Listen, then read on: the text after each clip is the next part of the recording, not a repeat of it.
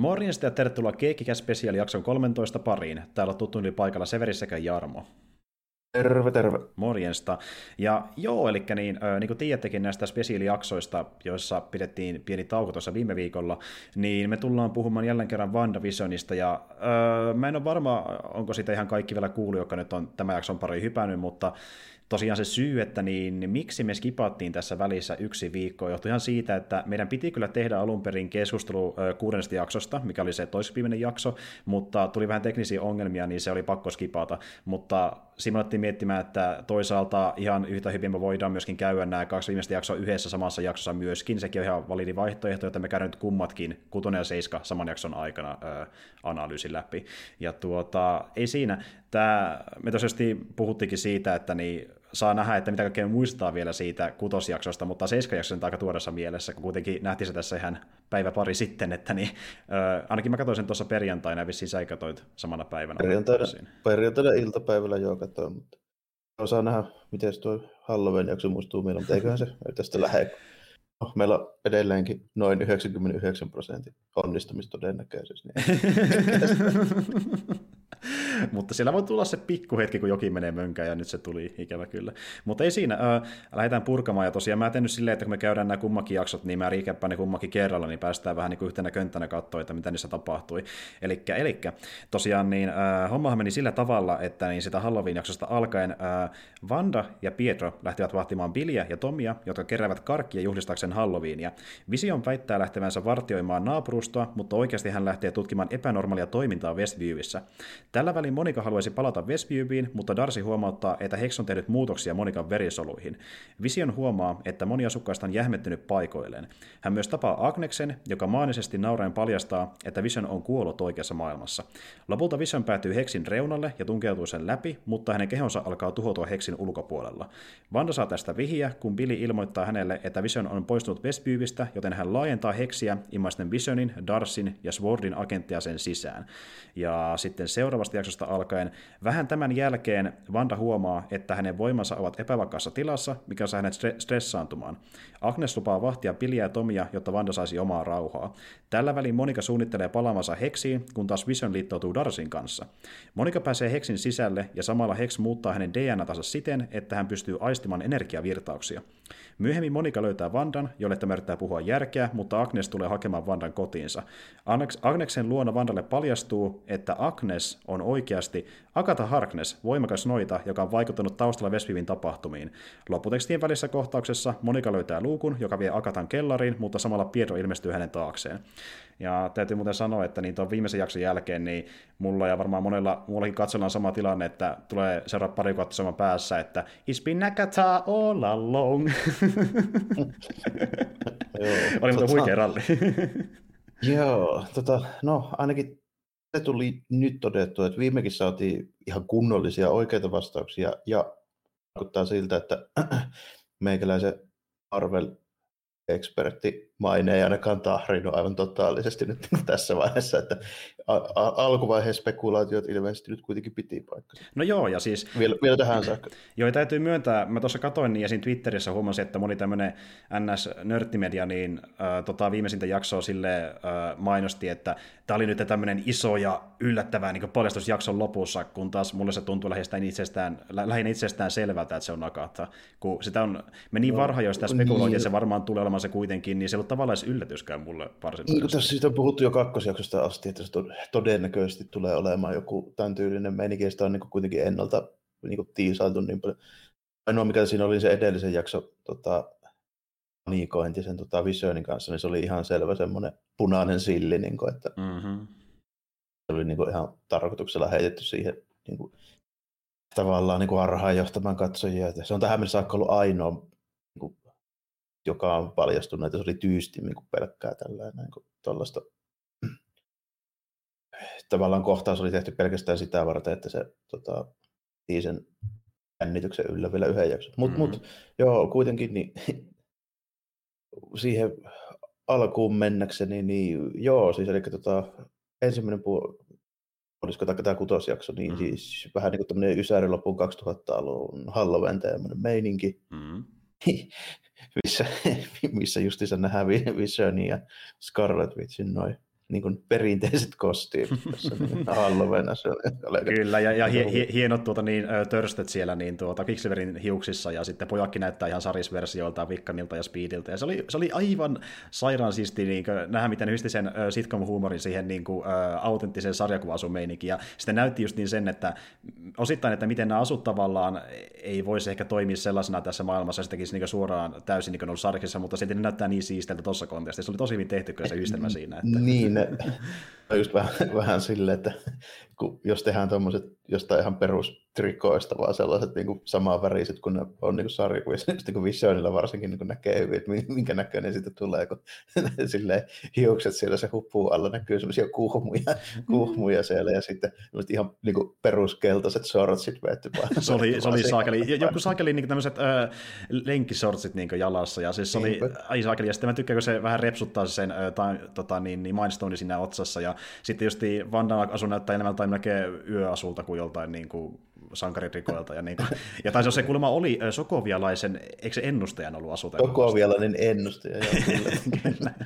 Jep, ja tässä jaksossa tosiaan me nähtiin sitten sitä Pietroakin vähän enemmän, kun se vilahti siinä edellisessä jaksossa vaan heittämässä läppää, mutta nyt se niin kuin juoksitelee taustalla kirjaimellisesti ja tekee jäyniä. Ja niin kuin puhuttiin silloin viime kerralla tässä meidän epäonnistuneessa keskustelussa, että se on niin kuin persoonaltaankin enemmän sen tyylinen, mitä se on niissä X-Men-elokuvissa, kuin tässä MCUssa se MCU Pietro. Joo, kyllä. Se on niinku just tämmöisen klassisen sitcomin niinku cool uncle roolissa nyt tällä, että se niinku kikkailee niitä oikein kanssa, sitten pelaa just jotain konsolipelejä ja houkuttelee ne aina johonkin niinku vähän mielekkäämpään meininkiin, joka ei välttämättä ole sitten ihan se. Niin kuin, ne ei ole niitä mutsin suosikki. Meininki on se, että niin Pietron pitäisi vahtia poikia ja Vannakin myös, mutta se oikeasti vahtoi samalla vähän Pietroakin, että mitä se duunaa siinä. Ja sitten se ei oikein tiedä tarkalleen, mitä Vision tekee. Vision väittää, että hän menee vahtimaan naapurustaan, kun oikeasti menee katsoa, että mitäköhän helvettiä tällä tapahtuu. Porukka jäätynyt paikoille ja tänään tehdään jotain simulaatiota. Joo, just siinä tässä ekassa jaksossa tuli semmoinen niin kuin jännä kontrasti siihen, että se alku on ehkä sen taikasoon jälkeen niin kuin hauskinta kikkailua, mitä tässä nyt on niin kuin ollut. Mm-hmm. Mutta sitten se Visionin puolisko siellä niin loppupäässä, kun se rupeaa etsimään sen kaupungin niitä vähän niin kuin syrjäisempiä paikkoja, siellä näkyy niitä klitsaavia tyyppejä, jotka oikeasti tee mitään juurikaan, että ne vaan niin kuin jähmettynyt paikalleen ja sitten niin kuin muutenkin niin muuttuu semmoisiksi paljon synkemmäksi. No varsinkin sitten, kun se on yrittää sen uurin sinne toiselle puolelle, kun se siinä sitten selviää nimenomaan just se, että se ei ilmeisesti voi olla niin kuin olemassa siellä sen Hexin ulkopuolella. Se alkaa heti silleen niin kuin pureenemaan osiin, kun se sitä myöten, kun tulee sinne. Se on tosi kriipikohtaus. Ja ennen kuin se menee siihen Hexille, niin sekin oli jotenkin tosi synkästi tehty, miten niin kun se näkee sen yhden klitsaantuneen tyypin, sillä se oli jotain koristetta laittamassa pihalla Halloween kunniaksi, ja sitten se näkee, kun sen naisen niin silmäkulmasta putoaa kyynel. Se on tosi kriipisesti tehty kyllä. Joo, se on tosi kriipi, varsinkin kun se, tässä nyt on niin kuitenkin just silleen paljastettu se, että ne tyypit kuitenkin niin kuin muistaa se, että ne tekee ne kaikki hommat. Niin, ja sitten kun muuten, me ollaan kuitenkin aiemmin niin kuin nähty se justiin, että kun ne on siinä transissa, niin ne ei ne alitajuiset tiedostaa olevansa siinä, mutta ne ei reagoi siihen mitenkään ennen kuin joku ottaa ne pois siitä. Mutta sitten tuo oli just sellainen tilanne, että kun on glitsaantunut, niin osittain sitten transsikin ehkä vähän niin kuin hälvenee, niin sitten justiin surusta nähdään, niin kuin, että se tajuaa se yksikin nainen siinä, että hän niin kuin on ollut kokeen ransissa, ja sitten alkaa niin justiin itkemään sen takia, mutta se ei voi tehdä mitään, kun se on ollut paikalla, ja se on tosi hyvin tehty se kohtaus muuta. Joo, se näyttää siltä, että mä en sitten oikein tiedä, että mihin se perustuu se Visionin sormitsappaus, että kuinka se niin kuin toimii, mutta unohdetaan nyt se toiseen. Niin. Siinä ja sitten niin kuin tässä jaksossa myöskin ne merkittävät tapahtumat on niin kuin muuten, niin sarjan kannalta, niin Pili ja Tomi saa tässä molemmat nuo supervoimat nyt viimeinkin. Mm. Eli noi huippunopeuden ja telepatian. Kyllä, juuri näin. No. Ja siksi justiin Pili onkin se, joka ilmoittaa Vandalle, että Vision on lähtenyt hemmettiin täältä, koska hän aistii telepatialla, että jaa, se joukkaa näin tällaisia. Niin, mikä menee muuten vielä silleen päin, että Pili aistii, mutta Vanda ei. Eli toisin sanoen, niin Pilin telepatia toimii niin kuin Visionia. Niin, justiin näin. Ja justiin tämä, kun me poistetaan tämä hommaa sillä Halloween-sitcom-häräilyllä ja sitten mennään siihen kohtaan, että Vision lähtee pois Hexistä ja Wanda huomaa sen hermosta ja laintaa Hexiä, niin se tunnelma rakennetaan tosi hyvin silleen niin kuin huipentuvaksi. Että se alkaa tuollaisella humoristisella meiningillä, mikä on pitkässä aikaa aika huvittavaakin tässä sarjassa, ja sitten se huipentuu tuollaiseen tosi kriipiin meininkiin. Niin tämä on, niin kuin puhuin viime kerrallakin sun kanssa, niin tämä on niin kuin rytmitykseltä ja tunnelmaltaan yksi mun lempparijaksoista tähän mennessä, mitä on tullut, että se on tosi hyvin tehty. Joo, no tämä oli silleen ehkä niin kuin tasapainoisin sen sisällä tapahtuvan ja sitten sen ulkopuolella tapahtuvan, niin kuin, jos ajattelee niitä niin kuin molempia yhdistelmää. Niin. Juuri näin. Nyt tässä kuitenkin tapahtuu oikeasti sitä ulkopuolellakin, että se Haywardin kikkailu alkaa vaikuttaa niin kuin entistä epäilyttävämmältä. Että se on niin kuin ihan selvää, että sillä on jotain muitakin motiiveja. Ja sitten nimenomaan siinä pääsee niin ne S.W.O.R.D. taikka nämä niin kuin hyvissä hahmot siellä ulkopuolellakin pääsee vähän väläyttämään jotain niin kuin juttuja tällä, että ne ei ole pelkkiä niin kuin puhuvia päitä enää. Juuri näin. Ja justi nehän meinataan hätää pois sen tukikohdasta, mutta sitten ne pistää... Kolkkaa vaan rotiat ja nappaa auton sieltä. Joo, kyllä. Tulee vähän toimintaakin, että FBI-agentti Jimmy Wookin pääsee väläyttämään. Joo, sekin pääsee väläyttämään. Ja Darcy kommentoi, mitä hemmettiä, mutta nyt lähdetään menemään. Ja sitten siinä just niin tulee mieleen... Niin, sano. Tässä oli tosi hyvä cliffhanger myöskin sillä, että siinä niinku about puolet noista S.W.O.R.D.:n lyypäistä jää vielä se Hexin sisään ja Darcy jää vielä sinne, kun se Wanda lähtee laajentamaan sitä aluetta, kun se tajuaa, että Vision on siellä kanissa siinä muurilla, niin kyllä hyvin jätetty cliffhangeri, että oli niinku tosi hyvä cliffhangeri. Joo, tosi pirullinen myöskin, että moni heti valitti, että miksi me ei saa sitä toista jaksoa heti ulos, koska ei tähän voi jättää kaikkea kesken. Ja justiin moni on sanonutkin, että se on hetkeen vihatuin shotti, kun näkee se Please Stand By jakson lopussa, että ei saa, eli taas joutuu ottaa viikko. Mutta se on ehkä se sarjan hyöty ollut, että pystyy justiin fiilistellä, että olipa siistejä juttuja ja mitä tapahtuu seuraavaksi ja spekuloida, että se on edelleenkin tämä sarja voima ollut tässä vaiheessa. Se on tämän sarjan ehdoton vahvuus nimenomaan, koska tämä niinku perustuu niin vahvasti sille niin spekulaatiolle, mysteerille, mitä sillä tapahtuu. Että, mä oon ehkä sen verran vanha, että mä oon tottunut tähän, niin se ei silleen niin kuin mulle ole niin kriittistä jostain syystä se tämmöinen niin jakso, tai viikoittainen niin jakso. Että mä voin helposti kuvitella, että ne tyypit, jotka on niin kuin tottunut siihen niin kuin johonkin HBO-maksi meininkiin ja sit niin kuin näihin Netflixin meininkeihin, että niin kuin kaikki saa heti. Tai sitten jos niin kuin tuleekin jotain viikoittain, niin vähintään sitten odotetaan niin kuin sille, että tulee niin kuin, otetaan 5-6 jaksoa nyt ainakin tässä, ne katsotaan vasta sitten. No silleen mäkin yleensä on kattonut, että jos kausi ei tule kerralla ulos, niin mä otan se on kerralla ulkona, ja sitten mä katson se kokonaisuutena. Mutta on sitten ollut hyvä vaihtelu tavallaan semmoiseen kattomiseen, koska sitten tässä on myöskin sekin, että kuitenkin tykkää katsoa sarjaa, varsinkin semmoisia, jotka vaikuttaa tosi hyviltä ja kiinnostaa, tapahtuu tulevaisuudessa sarjan suhteen, niin se on jotenkin ilo odottaa, että tulee se yksi jakso WandaVision, niin vähän niin kuin kiva ottaa, että tulee yksi jakso Mandaloriania, niin se on aina niin kuin joku kohokohta siinä viikonlopulla. Niin, ja. Kyllä, ja sitten niin kuin... No just vielä sekin, että mä kerkäsin 30 vuotta katsoa kuitenkin sarjaa silleen, että ne kaikki ei tullut kerralla. Niin ei tässä nyt niin kuin hirveän kauan ole vielä niin kuin kerennyt totuuttautua tähän, että ne olisi, että viimeiset 10 ehkä niin kuin. Niin, justiin näin. Ja sitten jotenkin hauska, että palataan siihen samaan systeemiin, mutta se toimii, koska siinä tavalla sekin, että kun me puhuttiin sun kanssa siitä vähän aikaa sitten, että meillä on nyt alkanut pikkusen sekoittua joku jutut, että mitähän nyt tapahtuu missäkin jaksossa WandaVisioninkin suhteen, kun tässä on niin paljon puitavaa tulevaisuuden suhteen, että se menneisyys vähän sille jää hämärän peittoon ehkä tietyllä tavalla, mutta se enemmän korostaa sitä, että niinku siinä välissä sentään kerkeä saa sitä jaksosta enemmän irti, kuin semmoista, mitä tapahtui viime jaksossa, eikä sille katsoa kaiken kerralla, ja se on vaikka puuro se koko kausi sulle. Et jotenkin niistä yksityiskohdistakin saa ehkä tavallaan enemmän irti sitä kautta. Kyllä saa, koska niin kyllä, ja sitten just niin kuin, tämä meidän kästi nyt varmaan ehkä paras esimerkki siitä, että mikä tämmöisen formaatin vahvuus on, että eihän me tehtäisi tätä, jos ei se olisi tällainen video. Ei tietenkään, ja tämä on meillekin vähän poikkeuksellinen kokeilu, että, ja toisaalta tämä sarja sopii tähän erittäin hyvin, kun tämä on tämä mysteerisarja, niin siinä on jotain spekuloitavaa tulevasta, eikä vaan sitä fiilistä. Tässä on täydellinen tämä niinku formaatti ja täydellinen tämä niinku teema, että tämä on tämmöinen, jos tämä olisi joku normaali, niin sanottu normaali sarja, missä ei sinänsä olisi mitään niin sen suurempaa mysteeriä tai mitään jännitystä, niin ei tätä olisi samalla tarvi spekuloida niin viikoittain. Jos toivotetaan, että meillä on vaikka tämän sanon vähän tyylinen vanhan tyylinen Star Trek tai joku MacGyver tai Knight Rider, missä kaikki jaksot on niin kuin irrallisia. Niin. Niin kuin, niin. Tai sitten joku mikä tahansa draamasarja, vaikkapa joku True Detective, Breaking Bad, jne. Kyllä niissäkin pystyy spekuloimaan, mitä tapahtuu, mutta kun tämä on Marvel-maailma, niin tässä on vähän enemmän vaihtoehtoja, missä tarina pystyy mennä. Ja kun meillä on vähän enemmän taustatietoja, niin meillä on enemmän niin kuin vahvuuksia spekuloida kuin jossain ns. Random draamasarjassa.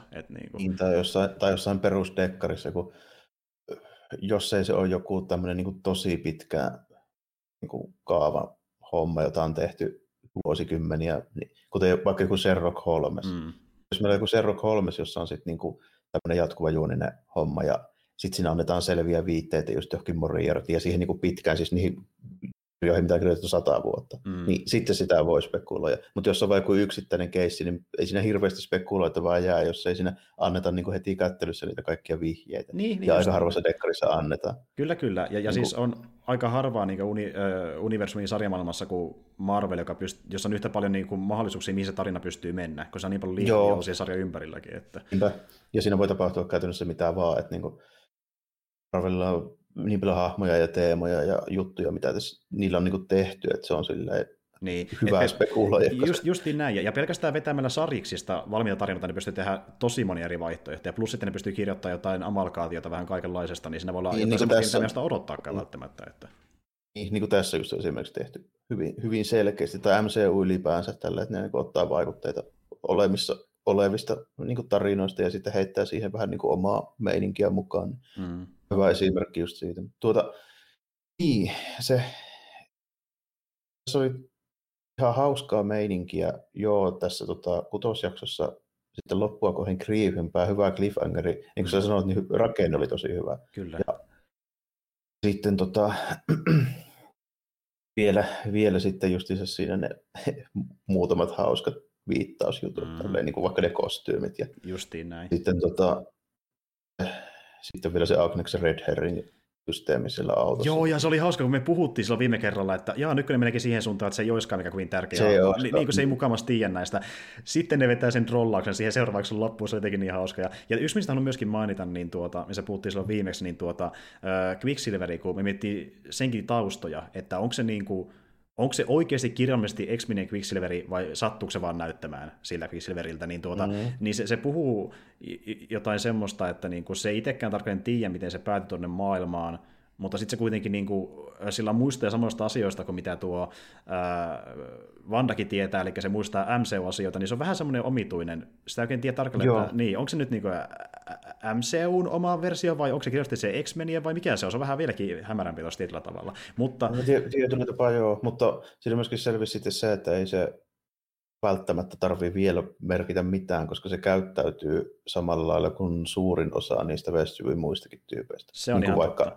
Niin kuin vaikka Herbie, että se niin kysyy suoraan ihan vaan, että no mitä sä meinaat, että mitä mun pitäisi tässä nyt niin sulle sanoa, että miten sä haluat, että tämä niin, nyt menee. Niin, justiin niin. Näin. Toki, niin mutta justiin tässä Pierron tilanteessa, niin kun se tietää sen siskon, niin se myös tietää sen voimista, mihin se pystyy, niin se vähän kyseenalaistaakin, mitä täällä tapahtuu ympärillä. Se tiedostaa sen kuitenkin, että täällä on jotain meneillään. Niin kuin, että. Joo, kyllä se niin älyää heti varmaan ainakin nyt niin vähintään samaan verran, mitä Visionkin, että niin kuin, mitä siellä tapahtuu. Että sen se nyt niin kuin tietää kyllä, mutta tuossa on vielä pikkuinen kysymysmerkki siihen. Ehkä vähän tulee, niin kuin rautetaan sitäkin juttua tässä niin kuin sitten 7-jaksossa.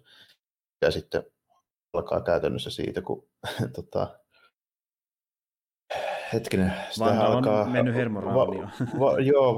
Tämä on tämmöinen niin kuin nyt enemmän tämmöinen vähän niin kuin moderni, sit kun me missä niin kuin rikotaan 4. Eikö se jaksonkin nimi peräti ole? Joo, se oli joku tänne, että 4. seinä rikkoudutaan vastaavaa. Ja siinä, jos tämmöinen niin kuin, joku, saattaa vaikka joku modern family, että se puhuu suoraan katsojille käytännössä. Rankamäärällä. Niin, justiin näin. Ja sitten siinä just yhdistetään sitä mokumentarityyliä ja sitten tilanne justiin tämä, että se oli aika iso gigi vetää se heksi isommaksi, niin sitten sillä tuli vähän stressiä sille Vandalle, ja voimakin on vähän epätasapainossa, niin se haluaa vaan rauhaa, ja Agnesin maan pojat messiinsä, ja sitten Vanda on rauhassa sillä samalla, kun Vision häröilee siellä heksin reunalla. Joo, tässä oli muuten kanssa, niin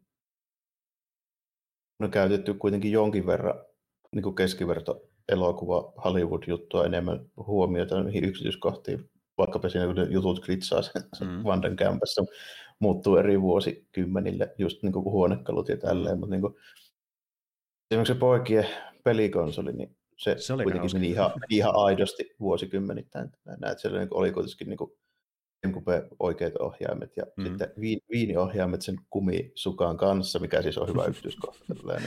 Todennäköisesti niitä ei olisi, jos siinä olisi vähänkään vähemmän käytetty. Pelaajana voimme sanoa, että he olivat tehneet läksynsä selvästi siellä. Joo, ja sitten Atari 2600 se palikka ohjistikin vielä siinä.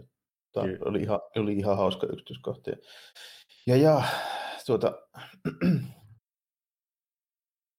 toinen, mistä täytyy sanoa, niin oli tosi hyvä semmoinen niin kuin vertauskuva, kun ne S.W.O.R.D.in tyypit on sirkus sitten siellä No se on kyllä ihan sirkustaulussa menikin muutenkin, niin nyt se näyttää myös siltä oikeastaan. Joo. Ja Darcy on tällä kertaa nyt myös siinä transissa, ja niin se ei tajua mitään, mitä tapahtuu ympärillä, kunnes Vision vetää chapit ja sitten onkin tiimi sen jälkeen. Toisesta tulee ekspositiokone sitten niin sille loppumeininkiin tällä, että se briefaa Visionille vaan sitten niinku automatkalla sen koko homman. Jep, ja tuntuu, että Vision on niinku ihan hukassa jälkeen, mitä se tekee tällä tiedolla. Kun, siis se ei tiennyt mitään, mitä tapahtui ennen sitä, kun se herättiin henkiin Endgamen jälkeen. Nyt niinku Darcy heittää sille koko sen lastin. Se on ihan pihalla, mitä se tekee sen tiedon kanssa. Ja niin, se selvästi kuitenkin haluaa jotenkin pysäyttää tietenkin edelleen Vandan, koska se pitää niitä ihmisiä vankina ja se tietää, että se on niinku väärin, vaikka se rakastakin häntä. Niin kuin Darcy sanoo, että se sentään näkee mitään paikkaa, että rakastaa toisianne. Että se on niinku aitoa, mutta kaikki muu on vähän tämmöistä Vandan niinku omaa manipulointia, että jotain täytyy tehdä asialle. Kunnes sitten myös myöhemmin toki paljastuu, että se on vaan Vanda. Niin kuin me ollaan puhuttu jo pitkään, että ehkä se on se Agatha. Toisaalta mä en tiedä, muuttaisiko se Visionin niin sitä niinku toimintatapaa millään lailla, mutta siinä mielessä just niinku vähän jännä toi, että mä en ihan käsitä, että mikä pointti siinä niin okei, tietysti tämmöistä vähän niinku ehkä hahmorakennusta niinku Visionille tälleen. Näin se kai se Darcylle pitää jotain tekemistä saada, mutta niinku ei siis niinku juonen kannalta ehkä niinku ymmärrä ihan, että oliko se tarpeen niinku niin tarkkaan käydä läpi se tapahtuma tälleen, kun ei se niinku Visionin siihen päätöksiä ja toimintaan vaikuta millään lailla, kun niin ei saa mitään niinku ratkaisevaa tietoa siitä. Tietysti ehkä jotain itsestään, ja olisi se joka tapauksessa yrittänyt pelastaa ne kaikki siellä Hexissä. Niin, se ei varmaan, se ei tämän sarjajatkon kannalta varmaan muuta kuin dialogiin on vähän vaikuta, mutta tapahtuu itsessään tuskin kovin paljon. Aivan. Se on vähän silleen erikoinen tapa oli tavallaan, niin kuin, ehkä siinä just nimenomaan, saatiin siinä pari hauskaa slapstick-hommaa, niin tiettyön miehet siihen risteykseen niin parkkeerassa siihen eteen, ja sitten vielä koululaisia kauhean pitkässä letkassa. Joo, koko ajan tapahtuu jotain, ja silleen, kaikissa rauhassa me ei odotella, kunnes sitten Vision lentää pois sieltä. Että Vision puhuu kanssa siinä kameralla välillä. Jep, ja sitten mitä mä teen täällä? Vanda niin laittaisi koko ajan mulle niin esteitä tähän. Niin. Ja sille, että miksi mä istuis täällä? Kelle mä puhuu? Lähtee vaan kävelee pois paikalta. Muuten tuli mieleen. Mulla heräsi semmoinen kysymys tässä nyt, että kuka on se, joka kuvaa? No, sille puhutaan. No, eikö se ollut se Agatha? Ei välttämättä, koska eihän Vision siellä tienvarressa voi Agathalle puhua. Niin, mutta voihan se, eihän se voisi muutenkaan varpautua tuolle yhtäkkiä, vaan tätä tievarrasta niin kuin ulos autosta, sehän tapahtuu niin kuin silmäräpäyksessä, että varmaan Agatha siihenkin vaikuttaa jollain tavalla, mutta voi siinä olla toinenkin. Joku siinä oltava kameran takana, siis niin kuin, koska eikö se muuta vastaakin vielä? Se taisi vastata Vandalle siinä. Niin siinä vastasi miesään itse asiassa. Miesään, niin. Totta, että oikeastaan, ja sitähän joku spekuloi, että niin itse asiassa sehän näytti siltä, että niin kuin Agatha olisi esimerkiksi luonut ton Pietron tai muuntanut jonkun Pietron näköiseksi, niin, että se on manipuloinut siinä, mutta osa spekuloi. Mokaan, koska se näytti väärältä Pietron. Niin, joo, se vahingossa katsoi väärää leffaa, mutta osa spekuloi sitä jostain syystä, jopa tuon kiekson perustaa kuitenkin, että mitä jos nyt Pietro olisi se joku Mephisto tai vastaava, joka vaan naamioitunut Pierosta jotain, se on se toinen pai siinä taustalla. Se voisi periaatteessa olla, tai joku tämmöinen vastaavan kaltainen hahmo, koska on niin kuin pari viitettä dialogissa vähän siihen suuntaan, kun se puhuu jotain, että niin olipas pirullinen joku tällainen niin, homma. Niin. En tiedä vielä varmasti, se oli myöskin vähän jännä, kun sen edellisen jakson syhäyksen jälkeen niin kun Pietro lennätettiin sinne ihan pöpelikköön, niin sitä ei näkynyt tässä jaksossa muuta kuin ennen sitä, sitten ihan sitä krediitsi rollin loppua. Tällainen. Joo, se vaan piipahti sinne ja varmaan tulee sitten Photon vs. Quicksilveri sieltä. Että. Joo, ja sitten se myöskin mun mielestä vähän antaisi viitteitä siihen, että se on joku merkittävämpi hahmo, koska se muuten niin kuin lähtisi yhtäkkiä silleen niin kuin Monika touhuja kyttäämään. Niin kuin, okei, ehkä sen... Ehkä Agnes manipuloi sen vartioimaahan, sekin mahdollista. Niin, mahdollisesti joo. Ja sitten mitä se niinku tekee sillä niinku Agneksen talolla. Ja niinku tiedätkö, mä oon pitkään miettinyt sitä, mä en tiedä kuinka paljon siitä perillä, mutta niin nehän on tosi tunnettuja ne X-Menien kohtaukset, missä Quicksilver vetää hidastettuna. Ja se on niinku kohokohta niissä elokuvissa aina. Kaikki niin, moni menee katsomaan vaan niiden kohdassa takia niitä elokuvia. Niin mitä jos ne haluaa tässä tehdä fanipalvelusta ja tehdä semmoisen versio MCU:ssa? Että ne saa syyn niinku Quicksilver vetää sen tyypillisen X-Men kohtauksen MCU:ssa tai sitten Fotonia vastaan. Voihan ne jonkun semmoisen jo siihen tehdä. Mä epäilen sitä. Ja sitten kun me puhuttiin niistä haastattelijoista niissä dokumentarikohtauksissa, niin voihan se olla, että Agnes on vaan luonut siihen jonkun... Se on manipuloinut vaan jotain random panttivankeja ja tehnyt niistä kuvaustiin. Mä katson sitäkin, että siinä kameran takana välttämättä ei ollut kirjallisesti muuta kuin Agnes itse maksimissaan, ja sekin vaan ehkä siinä tunnarissa niin viittauksena, mutta se Pietro toki, se voi olla joku isompikin hahmo, tai se voi olla vaan manipuloitu Quicksilveri, mutta se jää nähtäväksi, että siinäkin pari eri vaihtoehtoa. Joo. Se oli sitten, myöskään nyt tiedä sitten, että mitä ne tekee sillä S.W.O.R.D.-hommalla tästä eteenpäin, koska tuli sille, että Jimmy on nyt itsekseen siellä niin pihalla, ja sitten vaikuttaa nyt ilmeisesti siltä, että tässä ei ainakaan vielä S.W.O.R.D.in puolella niin pohjusteta mitään se isompia niin hahmoja ja juttuja, koska vaikuttaa siltä, että nyt vaan sieltä tuli random S.W.O.R.D.-upseer, joka toi tuommoisen niin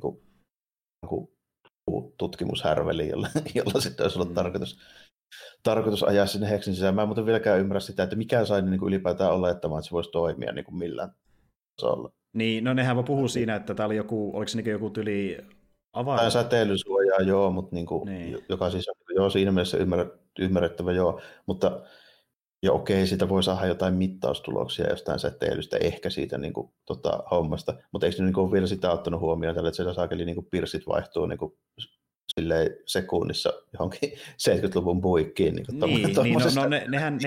Nehän ei vieläkään tarkalleen tiedä, että miten vandavoimat toimii, niin ehkä ne sitten jotenkin aloitti, että se johtuu säteilystä.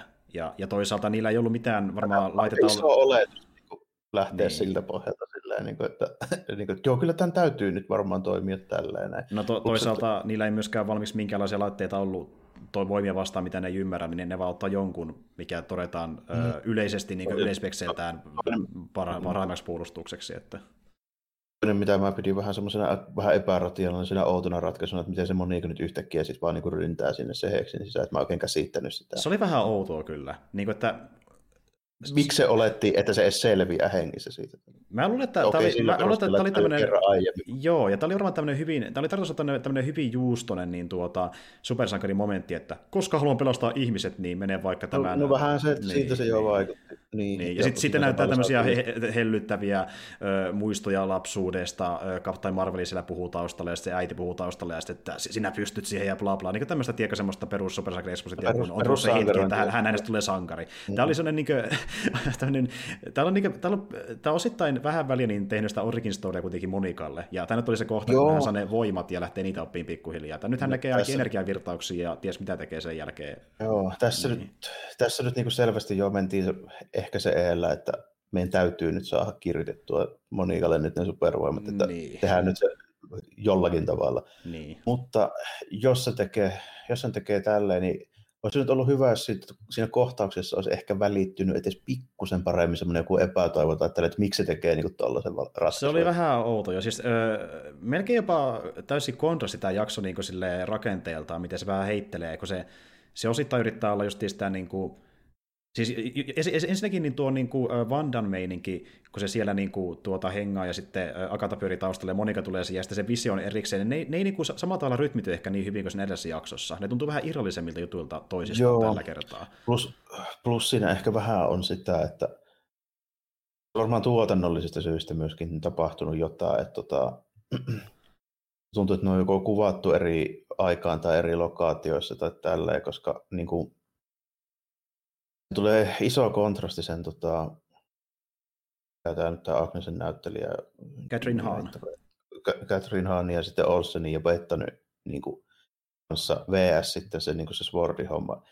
Koska niin, se saattaa johtua siitä, että niillä on tietysti vähän enemmän sitä niinku hahmoa ja materiaalia, minkä kanssa työskennellä. Mm. Tai sitten se johtuu vaan siitä, että esimerkiksi Olsen ja Bettany on niin paljon parempia draamanäyttelijöitä kuin suuri osa muut tässä. Se on, joo. Ja siis esiintääkin, siis se on jotenkin huvittavaa, miten se, että me saadaan Darcy tuonne Hexiselle tuntuu vaan ihan hemmetin pitkältä poistuttaa sille, että se voi kertoa Visionille, että sä oot kuollut 2 kertaa. Niin.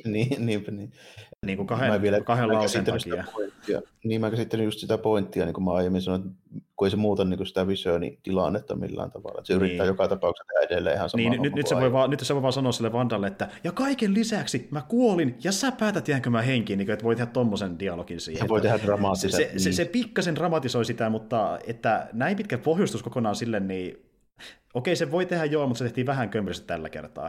Ja sen sama olisi voinut kertoa joku muukin, esimerkiksi vaikka Agatha. Niin, ja tiedätkö, se olisi tullut paljon paremmin, jos olisi johtanut siihen, että Vision olisi tämän jakson aikana jo mennyt sinne Vandan luokse ja kommentoinut tätä asiaa, eikä tolle, että se pohjustus ja se ei johda vielä mihinkään. Niin kuin, mä ymmärrän, että ne haluaa jättää jotain odotettavia cliffhangereita, mutta tuo oli tehty vähän kömpelösti mun mielestä. Täytyy katsoa, että johtaako se, että onko sillä nyt oikeasti merkitystä. Että esimerkiksi se on niin suuri kysymysmerkki, että mitä sillä Darcylla tekee siellä. Justiin näin. Ja jos oli vaan ton takia siellä, niin mä oon vähän pettynyt ikävä kyllä tästä asiasta. Se on sitten heikko ratkaisu, koska sille hahmolle ja saisi enemmän järkeä ja enemmän tekemistä, jos se duunaisi siellä niin ulkopuolella jotain, millä olisi väliä. Juuri näin. Ja siis onhan se ollut kiva nähdä Darcyä ja Wuuta, mutta just että jos niiden panos niin loppuu tässä kohdin. Niin tiedätkö, että jos vaikka nyt Darcy ei tee enää mitään muuta merkisempää ja Woo vähän niin unohtuu, että ei ole tuolla, niin mä oon vähän koska se alkaa tässä vaiheessa, me nyt joudutaan niin tuomaan sitä fokusta sinne Hexin sisään, koska kaikki pelaajat alkaa olla pikkuhiljaa siellä välillä. Fokusta niin enemmän Agatha ja myöskin monikausilla voimat ja muuta. Niin joo, se on niin sitten. Niin, se on vähän just sillä, että mä en sitten tiedä nyt jaksojen sitä runtimea, mutta nämä oli jotain 35 minuuttia about. Niin, suurin piirtein pikkasen lyhyempi. Ei saa mahutettua niitä kaikkia hahmoja enää tähän niin kuin 2 lokaatioon järkevästi, jos meinataan niin kuin vielä pitkään kertoa tätä. Niin, toki, ja Vaitsia silloin aikoinaan kertoo, että tässä sarjassa on noin 1,5 tunnin jaksoja, mutta hän mennäisi suurimmilta osin, koska nämä 2 seuraavaa jaksoa, mikä tulee, niin nehän on näkee vähän pidempi, ainakin toinen niistä, koska ne kertoo, että niin tämä sarja tulee olemaan kaiken kaikkiaan 6 tunnin pituinen. Me ollaan nyt nähty 4 tuntia muutaman minuutin verran materiaalia, mikä meinaa sitä, että 2 seuraavaa jaksoa tulee olemaan, joko kummakin tulee olemaan seuraavat jaksot vähän alle tunnin pituisia, tai sitten seuraavilla 1,5 tunnin pläjäys, ja sitten se viimeinen oli tunnin pläjäys, että jompikumpi vaihtoehto. Joo, että tässä olisi niinku 2 45-50 minuutin jaksolla silleen vielä eväitä. Jep, tai yhdelle todella pitkälle lopetukselle, että jompikumpi. Että no okei, se ehkä vähän auttaa siinä, että jos on niinku 3 varttia tai pidempi, niin silloin pystyy vielä niinku 2 lokaatiolla kertoa järkevästi tätä hommaa. Ettei tule liian hätäistä, mutta joo, se. No joo, tässä nyt selvästi sitten pelataan sitä Quicksilveria monia juttua. Ehkä siinä tulee jonkun sortin, en tiedä tuleeko nyt tappelu vai mikä tulee, mutta siinä saadaan vähän jotain hyppää hommaa. Ja plus sitten mikä nyt tässä on ehkä se mieleen jäävi homma. Hei, mä haluan sanoa. Mä tajusin just, mitä vaikka tapahtua. Jos Monika nyt näkee niitä energiavirtauksia, eikä se oppii myöskin manipuloimaan niitä, ja se palauttaa Quicksilverin pois siitä ranssista, ja sitten se lähtee auttamaan sitä. Se on myös toinen vaihtoehto. Se on ihan mahdollista. Tai sitten saadaan vaan perinteinen supersankarimätkintä. Jompikumpi, mutta se olisi ihan kiva twisti tuohon tilanteeseen. Se olisi ihan kiva, jos sillä tehtäisiin jotain niin kuin vähän mielikuvituksellisempaa kuin MCUn tappelut ylipäätään. Jep. Musta voitaisiin vähän pelottaa, että tämä on semmoinen. Ja se olisi tosi hyvä.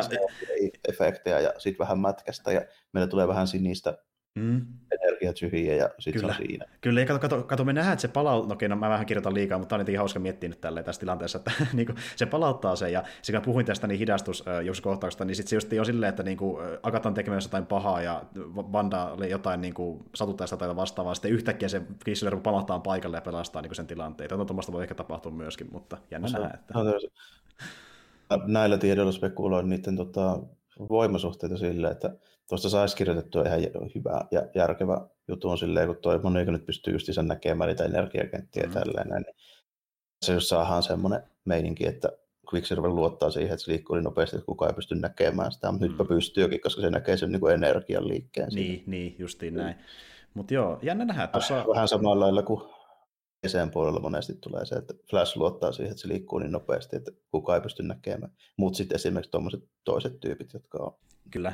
Vaikka Superman tälleen, niin se onkin silleen, että etpä nyt pysty kuitenkaan niin nopeasti liikkumaan. Niin, juuri näin, että energia näkee vähintään, jos ei sitä hahmoa itsessään. Mutta niin, ja sitten mä olen tässä miettimään sitä Haywardin näkökulmaa, niin no nyt niin pitkään sitä jätättänyt, että ne ei kerro kuitenkaan ihan täysin sen tausteen muuten kuin silleen, että se nyt haluaa visioni itselleen, että se voi tehdä aseen siitä, niin se, että niin onko Haywardilla täysin puutat johon pussissa, onko se Haywardi, sitä on nyt niin pitkään viivästytettykin, että mä uskon, että jos se paljastaa, että Hayward on joku muu kuin Haywardi, niin se tapahtuu ihan lopussa vähän niin kuin sellainen pikku tiisenä, että joku, tästä jatkuu joku toinen tarina sitten vielä pidemmälle, niin. Että niin. Joku pikkuhomma siinä voi vielä tulla tällä. Mitä mä sitten mietin, että jos nyt esimerkiksi jättää Jimmy Woo vähän niin kuin syrjään ja sitten Haywardin vähän syrjään, niin siihen voidaan palata sitten. Niin, että se on joku toinen tarina, justiin näin. Että kuulostaa enemmän niin kuin joltain S.W.O.R.D.ia. Joo, ja mä olen miettimään, että ehkä se Haywardi... ja Haywardi voi ehkä linkittyä enemmän, jos tässä otetaan Skrullikytköstä, niin sinne Secret Wars-meininkeihin. Joo, ja sinne furry-hommiin sitten. Niin kuin, vielä pystyisi niin kuin tekemään sitä juttua. Vieläkin haluan pitää semmoisen pienen täkyn siinä Haywardin Vision-projektissa. Se olisi ihan jees, jos ne oikeasti yrittäisi rakentaa sentinelle. Totta, se olisi ihan mielenkiintoinen. Se olisi jotain pohjustusta sille niin kuin klassiselle X-Men pahikselle. Klassiselle X-Men mainingille, niin. Kyllä, tai pahisjoukolle. Mutta joo, ja sitten tuli muuten mieleen niin yksi juttu, mitä tuossa vähän aikaa sitten uutisoitiin isosti, kun Paul Bettanyä haastateltiin, ja sitten hänelle puhuttiin siitä, että niin joo, mehän nähtiin sen Quicksilveria tälleen, ja osa näistä hahmoistahan silloin etukäteen vuotikin, että mitä olet siitä mieltä, niin se oli silleen, että joo, no itse asiassa tosiaan aika moni näistä hahmoista vuoti etukäteen nettiin, mutta on meillä vielä yksi hahmo, joka ei ole vuotanut, ja häntä esittää näyttelijä, jonka kanssa olen aina halunnut tehdä työtä urani aikana. Tämmöisen hän kertoi, eli joku on vissi tulossa vielä. Joo, ja niin kuin ei toi Foxin Quicksilver nyt kuulostanut missään vaiheessa siltä kamelta, mistä se Pettoni puhuu, että se on niin. Niin oikeasti yhtä iso kuin Luke Skywalker, kun ei tuo nyt todellakaan ole. No ei todellakaan, ja siis miettii, että Bettany sanoi, että hän on uransa ajan halunnut työskennellä tämän näyttelijän kanssa, eli kyseessä on joku Bettany vanhempi kaveri, siis toisaneen, että niin kuin näin. Niin, mä rupesin, joo, tai sitten joku tämmöinen kokenut näyttelijä kuitenkin, niin okei, järkevästi ajateltuna, mulle tuli mieleen ehkä niin kuin 2-3 vaihtoehtoa tuon pohjalta. Niin kuin, okei, se niin kuin, sen itsensä niin kuin ikäluokkaa ehkä olevia tyyppejä, mutta kuitenkin niin kuin tämmöisiä näyttelijöitä, mistä mä en tiedä, onko ne koskaan ollut samassa leffassa, mutta niin kuin Cumberbatch eli Doctor Strange voisi olla niin kuin yksi vaihtoehto. Se niin kuin Outer-vaihtoehto, mikä kuulostaa tosi suoliselta, mutta niin kuin teoriassa voisi olla mahdollinen, mikä olisi ihan... Niin kuin, jäätävä tempaus, mitä mä en usko, että se voi olla, mutta no, joko Magneto tai Professor X, jotka olisi niinku justiinsa, niinku, että se voisi olla Patrick Stewart, mikä olisi niinku tosi suolainen. Kyllä, niin. Ja sitä porukka lähti toki tutkimaan, että keitten kanssa nyt on työskennellyt, ja no sehän on ollut, Cumberbatchin kanssa tekemisissä vähintään MC:n takia aiemminkin, mutta ja ilmeisesti hän on vissiin ollut jossain jutussa Stewartin kanssa, mutta porukka otti selville, että hän ei vissiin ole ollut McKellenin kanssa, jos en oikein muista. Niin keitä olisi Magneto McKellen. Niin. Olisi kyllä aikamoinen täkö. Joo, saa nähdä, onko se mahdollista. Jep. Onhan tuo vähän tommoinen, että niin en mä tiedä vesittääkö se tavallaan sitä, kun me nyt osataan odottaa, että jotain on tulossa, mutta jos se on iso juttu, niin se on varmaan silti ihan siistiin niin tajuta, että ne veti tämän jäpän. Mutta nyt on kyllä hypeen ostotettu, että en tiedä, onko se hyvä vai huono asia. Ja mä en epäile, etteikö se voisi olla joku tollainen enää sen jälkeen, kun oli oikeasti niin Hamill, jos kaivalkaan. Niin, justiin näin. Ja Barry Stewartin suhteen porukka sitäkin sen kortin veti esille, että niin, hän oli keskustelu aikana Feitsin kanssa, että niin, tai Feitsi oli ehkä häntä niin lähentynyt enemmän, että no tuukko sä X-ksi vielä, mutta sitten Stewart sanoi, että hän ei haluaisi tulla, koska hänen mielestään tarinan kannalta Logan oli niin hyvä päätös X:lle, että hän ei ole näyttelemään. Että... Toinen, mikä siinä tietysti voi, jos ne tekee nimenomaan samalla kuin lukee, niin Stewart ei tarvitse olla kuin äänitystudiossa. Niinpä. Se voisi olla. Jotenkin se olisi mahdollinen. Se voisi olla, ja, mutta siis joo, se on jännä nähdä, että mitä ne uskaltaa sinne vetää, ja sitten monihan sitäkin myöskin spekuloi, että no ilmeisesti se on enemmän sellainen, että porukka haluaisi nähdä sen, kun se on todennäköinen, mutta Mark Hamillhan oli jossain oliko se Ultimate Marvel-sarjassa niin ääninäytellyt Nightmarea, niin Hamillin näyttelemä Nightmare. Joo, Nightmare muuten tuosta tuli mieleen, nyt jos siirrytään siihen Agatha Monsters-teema paljastui. Kyllä, ui, se oli kyllä huikea. Se tunnari on niin saakeli, vaan kun se ties kuinka monta kertaa läpi. Ja justiin The Monsters, jos ette ole tietoisia, niin tämä oli tämmöinen sitcomi aikana, missä oli tämmöisiä niin kuin, klassisilta Universal Monsterilta näyttäviä hirviöitä. Et löytyi Frankensteinin hirviön näköinen jäpä, oli susimies, poika ja näin edespäin, ja sitten sitcomi hirviöistä. Ja se tunnari oli rytmiltään samanlainen, ja siinä ei alun perin ollut sanotuksia, mikä kuultiin siinä sarjassa, mutta niin pari vuosikymmentä myöhemmin sen julkaisun jälkeen, niin jos popparisesti kautta rockarisesti teki, niin sanotukset siihen biisiin, ja se laulu tuli kuulostaa aika samalta kuin siinä biisissä, eli sitä on siitä aika paljon vaikutteita tämä niin Agathan tunnari, se on ihan hemmetin hyvä kyllä. Että. Joo, ja Monsters on just tämmöinen kilpaileva tämmöinen kauhuparodiahahmo, niin kuin Adams Family on varmaan tunnettu, mutta sen tyylinen. Joo, vähän niin kuin tavallaan sinne oma kilpailijansa, että tämmöisiä erikoisia hahmoja, jotka heittää kauhuläppää komedia mielessä. Niitä näytettiin vielä samaan aikaan, niin kuin jenkkitelkkarissa. Niitä tavallaan kilpailtoista kanssa, joo. Ja molemmat vielä mustavalkoisia, vaikka ei olisi tarvinnut olla, koska sitä universaa. Juuri näin. Ja sitten ootapas, mikä se olikaan hetkinen, se oli Agatha All Alone. Se oli niin sen feikkisitcomin nimi, niin se logokin on samalla niin kuin The Monstersin logo. Se oli se oli sairaan hyvä. Niin mutta joo, anyway, niin oliko se jotain spekulaatio siihen? Se oli ihan hauska rallatus, ja se oli vielä niin kuin ihan huikea. Ne tietää, mitä ne tekee tosi hyvin sen suhteen, että mitä niin kuin hahmoja. Jep. Kun saa tommosen niinku tosi suolaisen paljon, koska vielä sit varsinkin se, kun se loppui, niin, ja minä muuten tapoin se Sparken. Niin juuri näin. Ja sitten se teki hauska, kun se Agnes, se on muuten nimenäkin niin samanlainen kuin Agatha, niin se teki, niin se laulukin on tehty vähän sillä viikkelillä, että oli jotain itsestään selvää, niin että Agatha, Agnes, it was me all along. Se on aika hauskasti tehty, niin tavallaan, että siinä tietysti on sekin, että joku voi jo spekuloida sen tosi kauan sitten, ja sitten tavallaan niin niille heitään läppäiselle, että se oli itsestään selvää, niin tämä oli niin hyvin tehty, että sitten tosi paljon. Se vähän pelasti sitä jaksoa mulle tietyllä tavalla, se oli niin hauska. Joo, tietyllä tapaa joo, että tässä oli niinku sen niinku alkupuolen, niinku raaman puolesta tässä on ehkä niinku heikoimpia elementtejä, mitä tässä sarjassa on tähän saakka nähty, mutta se lopun paljastus kyllä sitten niinku se oli niin tapahtumia myöskin eteenpäin. Jep. Ensinnäkin se oli hyvin kekseliäs, se oli hauskasti toteutettu ja nyt niinku oikeasti alkaa tapahtumaan. Niin, siis ihan oikeasti. Ja niin kuin mä sanoin, että vaikka tavallaan se oli itsessään ihmeellistä, että se oli Agatha, se paljastus itsessään oli kummonen, mutta miten se esiteltiin, niin se oli kyllä niin tyylikäs. Se oli niin huikea, kyllä.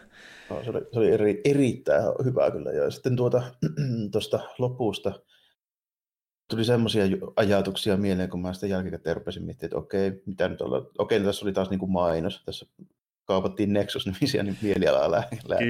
Kyllä. Nexus on siis tällainen Marvel-universumin, siis sarjispuolella, niin Marvel-universumin sellainen mesta, missä kaikki ne Marvelin multiversumin niin kuin ulottuvuudet yhdistyvät. Mm, kyllä. Eli nyt päästään taas nyt siihen hommaan. Kyllä. Ja sitten että se nyt on tuon Agnesen talon kellarista mennään sinne, niin se on niin kuin tosi semmoinen hyvä, koska se nimenomaan just toimii tuolla lailla, että se saattaa olla vähän niin kuin mistä vaan niitä niin kuin kulkuväyliä, jotka kaikki sitten yhdistyy siellä niin kuin yhdessä paikkaan. Mm-hmm. Ja tämä taas pohjustaa sitä, että Agnes on voinut kirjaimellisesti vaan vetää jostain ovesta sen X-Menin, eli tämän niin kuin Quicksilverin sinne paikan päälle. Että. On nimenomaan. Ja sitten se sarjispuolella sen Nexuksen se keskipiste, niin se on sellaisella suolla, missä on siis itse asiassa toi sellainen hahmo kuin Man-Thing niin asuu siellä. Siellä ne höynnökset esimerkiksi sitä kellarista, mitkä nyt ei niinku yhtään kuulu, niin ne näytti tosi paljon Man-Thing-henkiseltä. Jep, ai saakeli, jos ne muuten niin jotenkin viittaa siihen hahmoon, että damn. Se on jotenkin huvittava hahmo. Pikku viittaus kyllä, ja kukaanpa ei haluaisi nähdä Giant Size Man-Thingia. Niin, se on kyllä vähäpuheinen kaveri, mutta se on kyllä ilmestys, kun sen näkee. Me ollaan nähty tähän mennessä MCU:ssa vaan pieni viittaus siihen. Mä en tiedä muistaakseni tämmöistä tai huomekseni itsestä alun perin, mutta niin, kun me mennään Sakarille, niin tuossa Ragnarokissa, niin siellä on patsas, yksi niistä championista, joka on ollut siellä areenalla, joka on Man-Thingi siellä taustalla näkyy. En muuten edes huomannut. Joo, kyllä sen päästä on siellä jossakin patsassa, mutta muuten on nähty sitä MCU:ssa.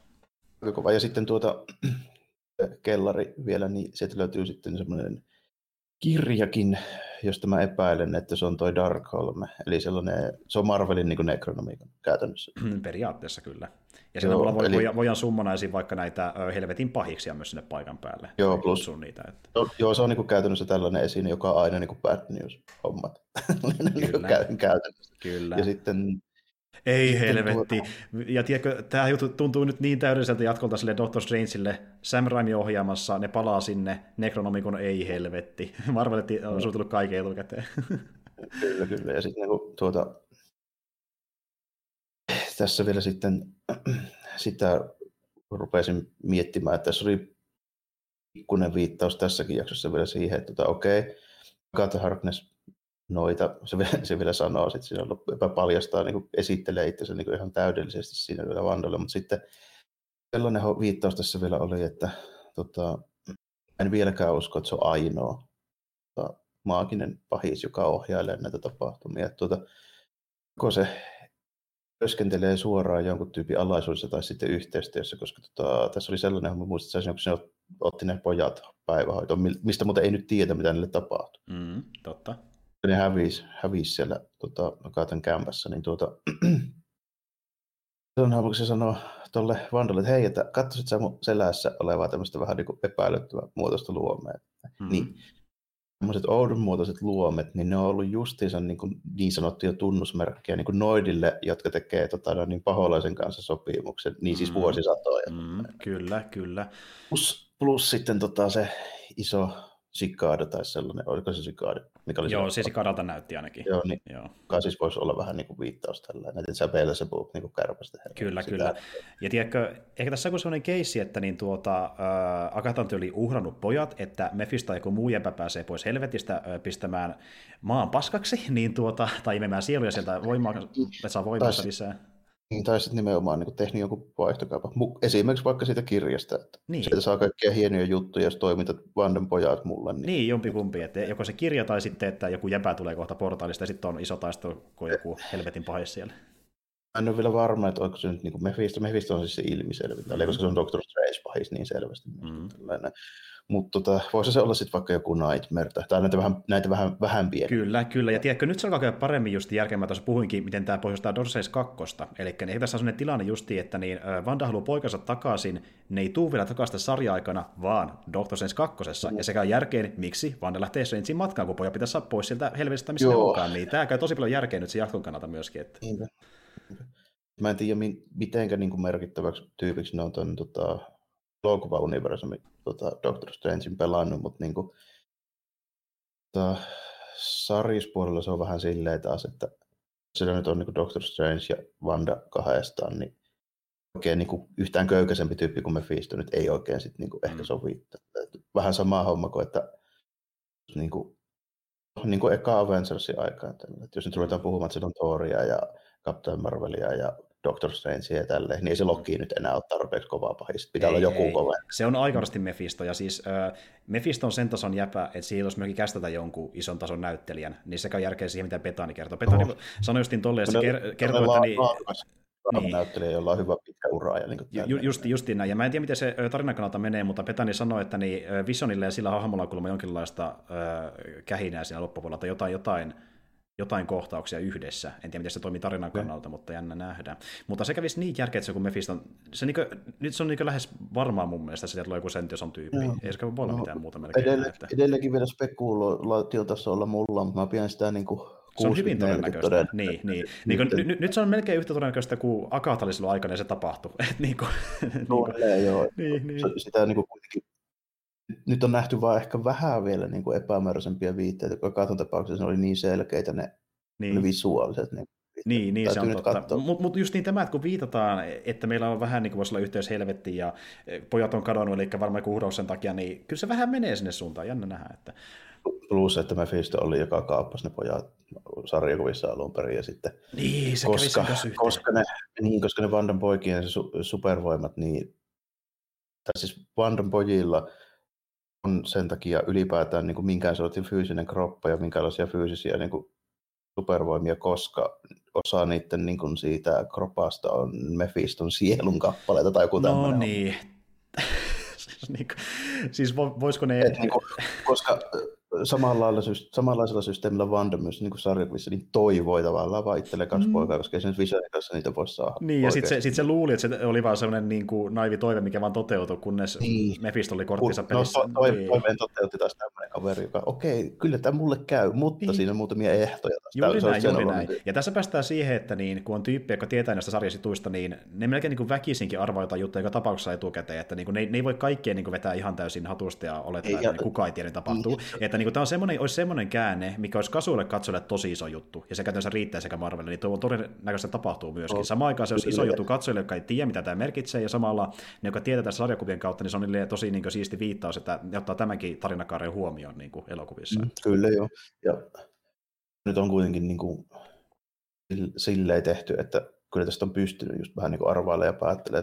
Se olisi huonoa käsikirjoittamista, jos kaikki olisi vain jotain niin red herringeä, ja sitä on edes hahaa. Eli niin kuin, sarjan käsikirjoittajat niin keskittyy siihen, että ne onnistuisi hämäämään katsojia enemmän kuin siihen, että ne kirjoittaa niin tämmöisen niin johdonmukaisen tarinan. Niin, justiin näin. Se on niin huonoa käsikirjoittamista. Kyllä, ja niitä pitää pystyä arvaamaan. Vähän samalla kuin dekkareissa, että jos sulle annetaan ne vihjeet, ja sitten yhtäkkiä kiskastaan puskista joku niin juttu, mitä ei pystynyt yhtään niin epäilemään, niin se on vähän semmoinen halvalta tuntuvaa. Kaikki oli unta tai jotain tämmöistä tosi typerää, että niin kuin, mitä voi keksikään mihinkään leffaan.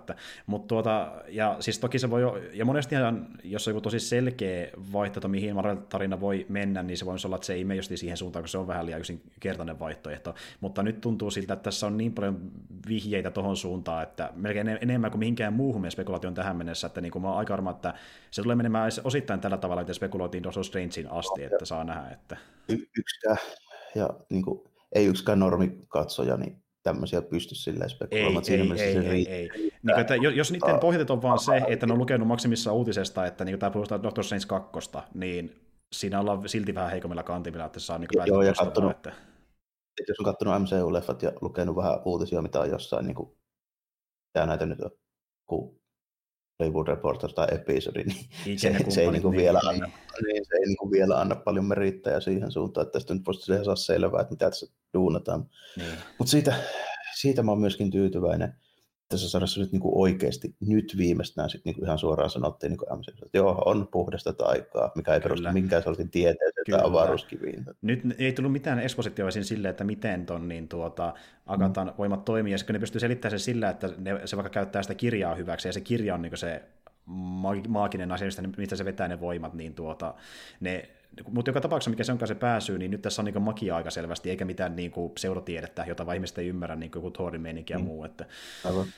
Mutta mikä oli just vähän, mun mielestä edelleenkin vähän semmoinen siitä, että miksi se piti välttämättä väkisin vääntää sellaiseen kaavaan. Niin. Se oli vielä niin aikaisessa vaiheessa sitä MCUta, että ne ei uskaltanut esitellä sellaista konseptia, että vielä vähän jännittyy. Justiin näin, ja sitten Doctor Strange 2 niin vielä paremmin syöttää niin lusikalla ihmisille tämän taikajutun, että mennään niin sen kanssa ne vuodostarataan, että nyt hei, porukka, mennään Thorille katsomaan, mitä on taika, elokuvassa Doctor Strange 2, ja Wanda tulee myöskin auttaa, että ei ymmärtää eksposition kautta, niin nyt se niin esitellään tavallaan katsojille tässä maailmassa. Että... Joo, ja nyt se niin konkretisoituu sillä, että joo, pystyy olemaan ihan helposti. Ja Doctor Strangeissa se oli vähän niin kuin silleen, että no se on mun mielestä niin kuin esiteltiin hahmona vähän samalla lailla kuin katsojillekin se konsepti. Että tämmöinen skeptikko niin alkaa pikkuhiljaa se, että no okei, ehkä tässä voi olla jotain. Niin justiin näin, ja siis nyt tämä käy niin paljon järkeä, miksi on ottanut Sam Raimi tähän ohjaamaan, kun miettii minkälaista kamaa se on tehnyt sillä aikana, niin tämä on jotenkin niin täydellinen yhdistämättä tällä hetkellä. Taas tekee Necronomicon juttua.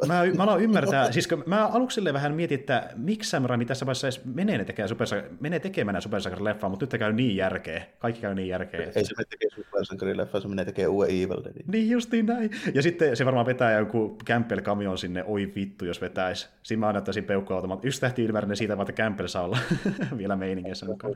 Joo, niin Raimi tekee siis niin Raimi-leffan, se on ihan selvä homma tämän jälkeen. Samalla lailla kuin miksi ne antoi taikavaihetin tehdä jonkun torino sen takia, kun se tekee jonkun ihan... Ja kun Feitsi on sitä korostanut, että ne haluaa tehdä entistä niin kuin originaalimpia MCU-elokuvia, mikä erottuu joukosta, sitä supersankarin massasta, niin tämä näyttää enemmän just siihen suuntaan. Tämä näyttää niin hyvältä tällä hetkellä. Ja joo, en tiedä, mutta... Niin, magia ja Necronomicon ja noituushommat, niin ne käy niin just niin Raimille kyllä ihan kuin nyrkkisiä. Kyllä, kyllä. Ja, siis, ja mä haluan korostaa, että voi olla, että nämä meidän veikkaset sun muut niin ei välttämättä pidä paikkaansa, mutta se tuntuu nyt epätodennäköiseltä ja mä oikein kanssa välittääkään siitä, kun tavallaan siistiä miettiä, mitä voi mennä. Tämä voi, mä ampuin itteni jalkaan myös tällä, mutta en mä tiedä, että tämä vaikuttaa niin potentiaalista nyt tässä vaiheessa. Että. Mä jonkun sortin betsejä niin laittaisin kyllä vähän sen suhteen, että kyllä näitä niinku nyt tässä on jo muutaman kerran oltu oikeassa, niin ei ne nyt ihan mettään mene, mitä me tässä mietitään. Niinpä. Ei saakeli. Mutta just tämänkin mittakaavan mahdollisuudet tajuusasta, kun puhuu tästä aiheesta, niin mitä tämäkin pohjustaa kaikkea, niin ai saakeli. Ja niin kuin, siinä olisi niille oikeasti sellainen uusi, kaikkien muiden uhkien lisäksi, niin just tämmöinen uusi, tosi niin mysteerinen ja epämääräinen uhka kuin taikuus, kun kaikki ei tee mitä edes käsitellä, niin sopii hyvin niin MCH:n tämmöinen kokonaan uudenlainen uhka. Niin. Vasta viimeisimpänä käytettiin avaruusukkeleita, niin ehkä niin. Nyt pitäisi käyttää vähän jotain muuta tässä niin. Välissä. Voi niitä vilautella Eternalsissa ja Guardiansissa, mutta niin. Ne on se oma kuriositeettinsa siellä, että nyt tämä taikuus on niin se uusi juttu. Että avaruusukkelit voi sitten niin yhdistää siihen loppupuolen hommaan tälle, että mä nyt tämän taikuusmeiningin, niin mä veän sen vähän niin samaan tieriin kuin just vaikka niin Lokiin tälle, että niin tämä on se ekan puolisko homma, ja sitten jos ne yhdistetään lopussa, niin sitten voidaan tuoda sitä avaruudesta taas joku isompi körmy. Kyllä. Enää mitä tarvitaan, koska tästä on puhuttu aiemminkin, että just joku Eternals ja Guardians of the Galaxy ja niin tämmöiset tyypit, niin on tosi vaikea yhdistää mihinkään helkkarin Doctor Strangein tai Shang-Chiin tai niin. Tällaisia. Ja me ollaan puhuttu pari kertaa siitä, että nyt alkaa näyttää entistä enemmän siltä, kun tulee joku isompi crossover-leffa tai ehkä sille useammassa osassa jälleen kerran, niin on useampi rintama. On avaruusrintama, on taikarintama, sitten on edelleen se Young Avengers-rintama, missä on tämmöisiä tai niin lähitaistelutyyppejä, kuten vaikka Shang-Chi tai porukkaa, että niin jokaiselle niin tyylille löytyy omalta vastuuksensa ja porukkansa. Sehän on vähän niin kuin silleen, koska on selvä homma, että siellä kuitenkin jatketaan sitä avaruusmeininkiä, mikä on se mielenkiintoisin juttu on mulle ehkä se, mä haluan nähdä, mitä se Furu duunaa niiden Skrullien kanssa myöskin, koska se, se Talouksen näyttelijä, se Aussie ei ihan huikea. Kyllä. Että niinku Tarjasista irtoa yleensä aika hauskaa. Jep. Nyt Marvel lähtee tavallaan ehkä vähän eri suuntaan, kun me nähtiin tämä Infinity-saaga, missä kaikki eskaloitu yhteen isoon Thanos-eventtiin. Nyt tämä näyttää enemmän siltä, että niin, vaikka me saataisiin ehkä ihan yhtä isoa eventtiä kerralla, niin meillä on enemmän tällaisia pienempiä, erilaisempia eventtejä. Tämä on ihan hyvä tapa, ne tekee sitä vähän erilaisia kuin aiemmista faceista, ainakin siltä vaikuttaa tälle äkkiseltä. Joo, riippuen tietysti miten pitkä ne aikoo tehdä, en mä vielä tiedä sitä, että jos tämäkin kestää 10 vuotta, niin ehtiihän sillä tulla vaikka mitään vielä. Niin justiin, mutta justiin, että ne jakaa niin kuin ne eventit, ne tulee enemmän ja justiin niin kuin useammin, pienemmissä osissa ehkä kuin aiemmin, mutta ne tulee enemmän varmaan tällä kertaa, voi vähän tuntua. No, saa nähdä, miten se yhdistää, mutta nyt niin kuin tuntuu siltä, että täällä niin kuin on selkeästi jaettu tämmöisiin niin kuin mystiikkatyyppeihin ja sitten niin kuin avaruustyyppeihin. Plus sitten siellä vähän jotain Falconia ja Winter Soldieria, mitkä voisi. Siis Fightsi kyllä yrittää kaikkea, että saa pidettyä MCU niin relevanttina ja kiinnostavana. Et nyt on niin paljon panoksia pelissä, että ei saa. Joo, on se niin aika hyvin silleen onnistunut luomaan niin uudestaan mielenkiintoa. Kyllä tässä niin en muista paljon, kun me sitä nauhalle ollaan puhuttu, mutta ollaan me muuten sitä puhuttu aika paljon. Että niin kuin, että sen Endgamen jälkeen tuntui niin MCU vähän siltä, että mitäs nyt, että tämä nyt on niin. Vähän niin nähty, että miten ne voi niin vielä miten ne uudelleen rakentaa niin kuin mielenkiintoisen niin kuin systeemi. Niin. No, tässä niin kuin nähdään, että tälleen, että tehdään jotain ihan muuta kuin mitä aiemmin tehtiin. Kyllä. Että, niin kuin, ei lähdetä tekemään sitä semmoista niin kuin perussupersankaripläjäystä, missä niin kuin rintarottingilla elvistetään ja sitten niin kuin tehosteet paukkuja ja tällä, että tehdään niitä nyt vähän niin kuin vähemmän. Niin, ei tehdä semmoista niin perus elokuvan draaman kaarta 20 elokuvan saakassa, vaan jotain vähän muuta, niin. Joo, ja sitten ei tehdä sitä teemoilta ja tyyliltään niin semmoisena niin Hollywood-tehoista elokuvana. Niin, että nyt ne menee vähän jehpiä, se näyttää juu. Ja jos ne sen tekee, niin mä oon kyllä tyytyväinen. Niin kuin, mäkin arvelin Endgamen jälkeen, että mä en tule olemaan enää niin kiinnostunut MCUsta kuin mä olin aikanaan, mutta en tiedä. Nyt vaikuttaa vähän siltä, että tämä meneekin ehkä vähän eri suuntaan kuin mä kuvittelin. Että joo, ne on onnistunut. Tai ehkä ne on ymmärtänyt sen tosi hyvin siellä, että ne ei voi tehdä sitä samalla, että se täytyy tehdä nyt eri lailla. Niin. Ja vaikuttaa siltä, että se nyt on onnistumassa. Että niin. Nyt nähdään tässä seuraavan vuoden kahden aikana, että kuinka hyvin ne työn tekee, kun siellä on mun mielestä vielä muutama semmoinen niin kuin jäänteitä sieltä vanhasta meininkistä, mitkä on niin sanotusti heikkoja lenkkejä, jos ei niitä onnistuta jotenkin niin kuin uusaamaan. Esimerkiksi Falcon and Winter Soldier, Black Widow ja mikä se yksi vielä oli, mikä mulla oli. Mietitkö sä Lokia? Vai? No Loki on vähän semmoinen, että sillä voi tehdä mitä sattuu. Mä en tiedä liittyykö se kuinka paljon niihin tapahtumiin, sitä ei vielä tiedä. Joo. Niin kuin, no okei, sanotaanko, että Falcon and Winter Soldier ja Black Widow, niin niihin täytyy keksiä jotain niin kuin, muuta, kun tehdään Kapteeni Amerikkaa taas niin. kerran. Tälleen, niin. Että, niin kuin, sitä ei voi nyt enää tehdä silleen, kun ne teki se 10 vuotta sitten. Niinpä, juurikin näin. Ja äkkiseltään vaikuttaa siltä, että niin tuo Falcon ja Winter Soldierin sarja on semmoinen, missä niin kuin, kilpaillaan kumpi saa periä sen Captain American mantteli, kunnes päädytään johonkin semmoisen niin status quo, että no ollaan sitten kummankin sankarata tai vastaavaa, mutta... Se, niin. Siinä todennäköisesti käy silleen, että toi... Kun se tulee Kapteeni Amerikka ja Pakista tulee US Agent, katsotaan vaan. Voi olla, se on hyvin todennäköistä. Ja sitten just Black Widow, no mä puhuttu sitä monen otteeseen, että annetaan se soihtu seuraavalle Black Widowille, se on se Jelena siellä. Tehdään sitten se Young Avengers jonkun ajan päästä, että sillehän se menee. Black Widowissa on pari hauskaa roolitusta, mä oottelen vähän. Kyllä, David Harbour. Harbour, jopa vähän oottelen, että se voi olla ihan hauska siinä, mutta niin kuin, mä en tuosta Falconista Winter Soldierista tiedä, minkä sä oletin käsikirjoittajia siellä, mutta mä toivon, että siellä on oltava tosi hyviä. Joo, ja mitä mä oon katsonut, niin ne on tosi paljon panostanut siihen, että ne saa niinku laatutyyppejä, joilla on tosi paljon kokemusta sarjoista ja semmoista niinku aika omintakeista kokemusta, niin kuin justiin vaikka esiin tuo Loki-sarja, niin siinä on tyyppejä Rick and Mortista, ja itse asiassa ne epäät on muissakin jutuissa mukana, kuten vaikka, se ei ollut Rick and Morty, mutta sitten niin animaatiopuolelta, niin oliko ne Bob's Burgersin käsikirjoittajat, ne on niinku tekemässä Deadpool-leffa ja tälleen, että siellä on niinku paljon kaikenlaista tyyppejä taustalla. Tuo alkaa kuulostaa hyvältä, että niinku haetaan tyyppejä, jotka on tehnyt just ihan toisenlaisia. Niin semmoisia, joka erottuu joukosta. Jotain omalla tavallaan uniikkia tai erikoista, niin katsojen mielestä. Silleen, mikä on poikkea siitä perusvaltavirrasta, mutta on silti hyvää. Juuri näin.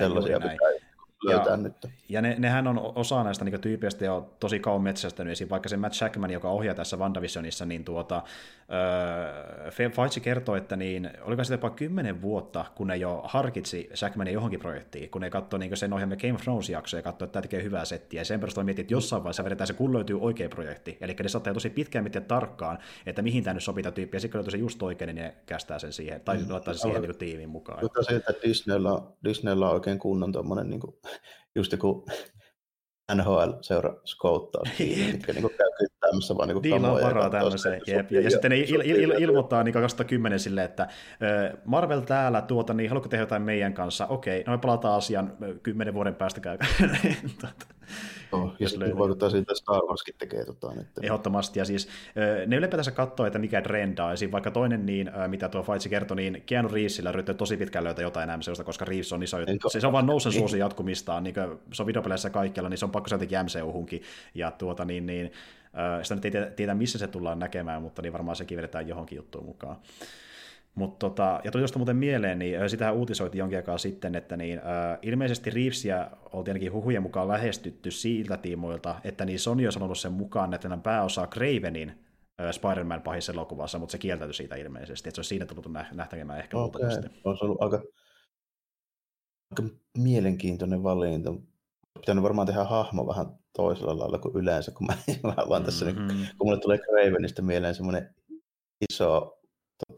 Village People-pensseliäijä, niin joka vetää semmoinen ihaton liivipaila ilman paitaa. Kyllä, ei ehkä ihan tuollainen. Vai kaikille se venäläinen, Sergei Gravino. Niin, että John Wick ei ihan kuulosta Cravenilta alussa. Wick ei kuulosta ihan. Mutta ainakin saa tapella, jos jotain, ei siinä, mutta ei siinä.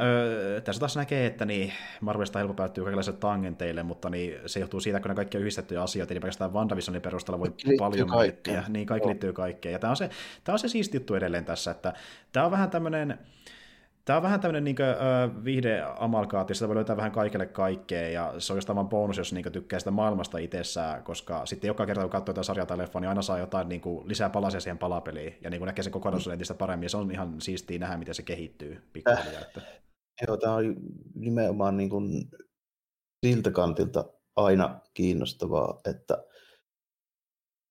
tarpeeksi pitkään seurannut, niin pystyy sitten ruveta silleen miettimään sellaisia hommia, että mitä ne tekee näillä kaikilla jutuilla, näillä teemoilla ja hahmoilla. Mm. Että se niin pelkästään on ihan mielenkiintoista, niin riippumatta siitä, että kuinka paljon joku yksittäinen projekti siellä niin sen koko systeemin sisällä niin kiinnostaa.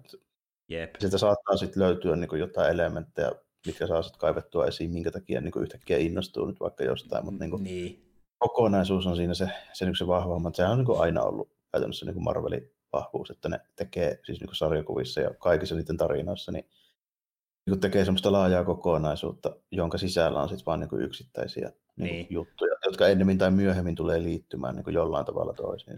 Justiin näin, ja tämä on edelleen tosi uniikki ilmiö elokuva- ja sarjamaailmassa, ja tuntuu, että se tällä hätää niin tulee vielä vuosia jatkuu samanlaisena. Että... Niin, no se johtuu siitä, että oikein millekään muulle elokuvasarjalle ei ole tehty 60 vuotta niin sitten, niin hirveitä määrää niin pohjia. Niinpä. Se on se syy. Ne on vetänyt vain murto-osa niistä tarinoista, mitä on löytynyt sieltä, lähinnä niitä tunnetuimpia aika pitkälti, ja ne pystyy ties vaikka mitä kaikkea vetää sitä vielä sarjasten kautta, ja sitten yhdistellä niitä omia tarinoita siihen päälle, tässä on niin paljon potentiaalia edelleenkin. Joo, se, ja nyt tulee just se kiinnostavin vaihe, kun silleen, että nyt alkaa näkymään just nimenomaan niitä teemoja ja elementtejä, ei ole suoraan kiskastu jostain niin olemassa olevasta. Ja just niin, että kun... Tarinasta, joka tekee niin kuin mulle siitä normaalia kiinnostavampaa, just kun mä en tiedä, kuinka se päättyy. Juuri näin, ja kun se eka meni silleen, että vedettiin niin kuin, sarjastarinoita MCU-filterin läpi, jolla se kaikki näytti tietyllä tavalla vähän samaa tyyliseltä meiningiltä, niin nyt mennään enemmän siihen suuntaan, että annetaan niin kuin vaihtoehtoja, mitä voi pitää sarjista, mutta muuten annetaan niin kuin se ohjaaja ja kirjoittaja niin kuin tehdä se oma versio siitä, että enemmän niin kuin ohjaajavetoisia projekteja näköjään olisi tulossa, ainakin pikkasen pidemmälle vietyä kuin aiemmin, että enemmän siihen taikavaikutin suuntaan kuin siihen niin Captain American numero 2 tai Iron Man numero 1 tai jotain tämmöistä. Niin kuin, että...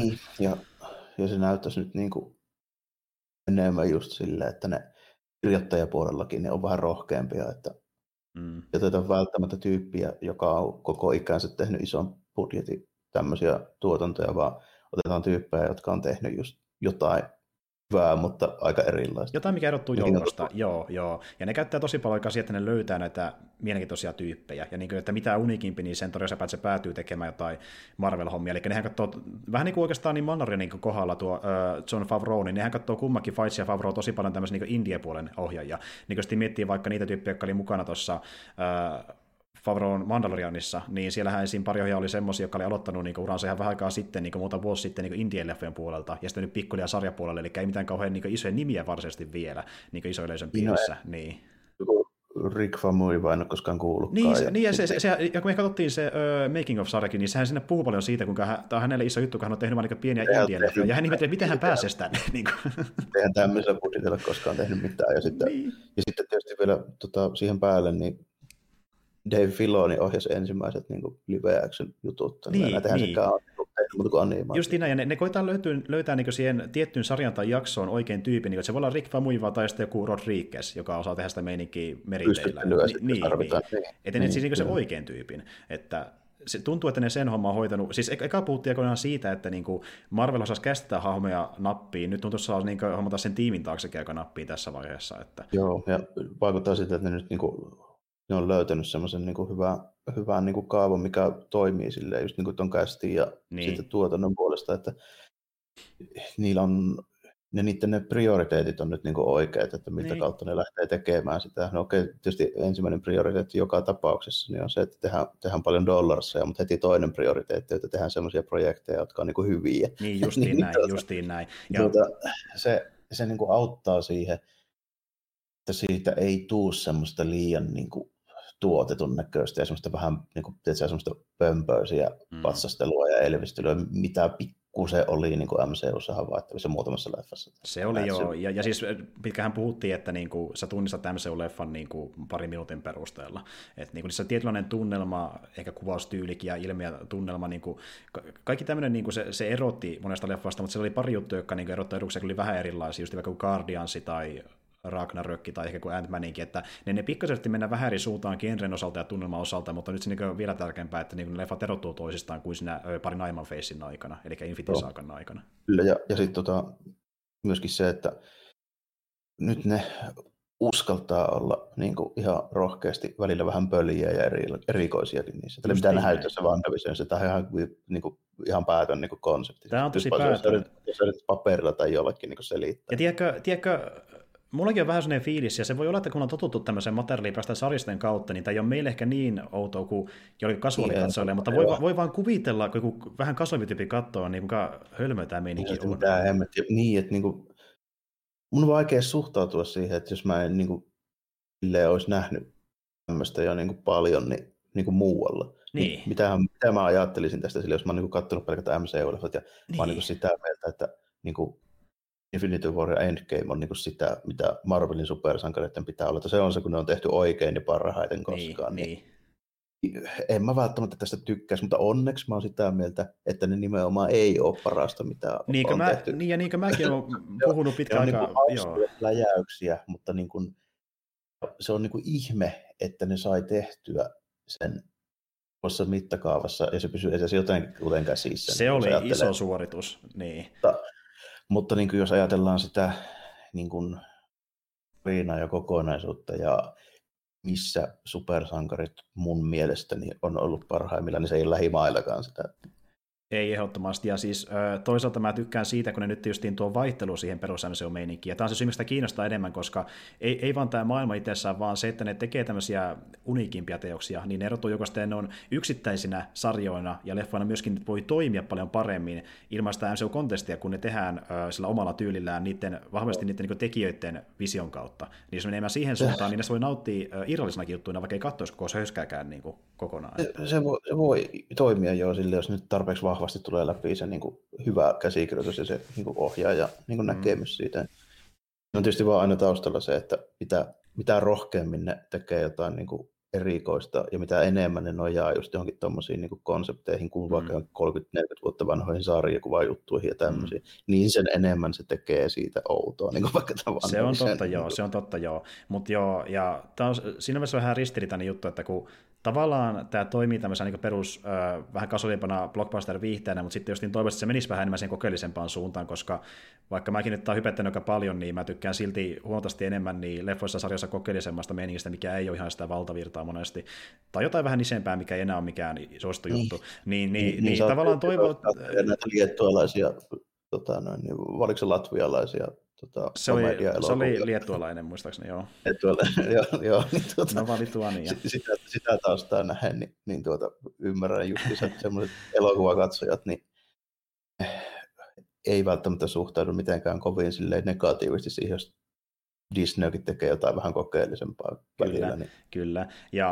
Mutta myös ollaan kuullut senkin, että mä oon tää hypettänyt aika paljon, ja se johtuu siitä, että mä pystyn nauttimaan ihan niinkö blockbuster-viihteistäkin, jossa on tehty tietyt asiat hyvin, eli ne näyttelijät on valittu nappiin, se on sellainen selkeä tyyli, mitä se seuraa, eikä mitään liian iso irtiottia niin yksittäisissä kohdissa, ja niin kuin, jotain kiinnostavaa täkyjä, miten ne jättää tulevaa, ja niin perusblockbuster-viihde kyllä toimii mullekin, jos on tehty tarpeeksi niin kuin, osaavasti, ja sille kekseliästi tulevan osalta, ja MCU kyllä hoitaa sen homman aika hyvin, että... Ne on aika hyviä, etenkin just sen puolet, että ne on tosi hyviä kästäämään. Se niin kuin auttaa silleen, että siitä ei tule ihan niin kuin pökkelöitä sitten niin näyttelemään. Nimenomaan, ja nämä on monesti tosi hahmopetoisia, että monellahan on ne lemparihahmot ja näyttelijät tämmöisiä, josta ne haluaa seurata niiden juttuja enemmän kuin toisten. Esim. Vaikka justin yksi tuttukin kertoo, kun mä kysyin häneltä, haluatko katsoa WandaVision, niin hän sanoi silleen, että ei mua kiinnostu ne hahmot ollenkaan, mutta Falcon ja Winter Soldier, niiden sarja katsoisin vain niiden hahmojen takia pelkästään, että ne on tosi iso juttu, ne tietyt hahmot aina monille katsojille. Että... Oh, mullakin ihan selvästi niin kuin joitain hahmoja, jotka kiinnostaa enemmän kuin toiset silleen, niin kuin ennakkojuttujen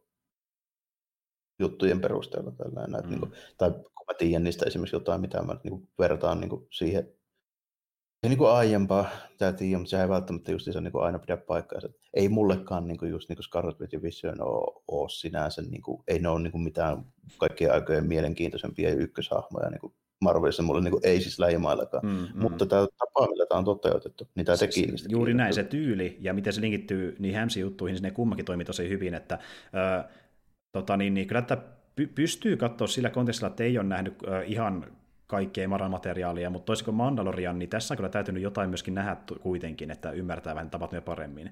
Vaikka tämä on vähän erikoisempi yksittäinen tapaus, mutta niin kuin tuossa huomattiinkin, kyseltiin Twitterissä, että mitä kannattaa katsoa ennen WandaVisionia, niin kyllä sun vähintään kannattaa katsoa Ultroni, Civil War ja 2 viimeistä Avengersia, niin pysyy niiden hahmojen suhteen taso, että miten se on niin kehittynyt, lähtenyt käyntiin ja päätynyt tähän pisteeseen, eli WandaVisionin suhde.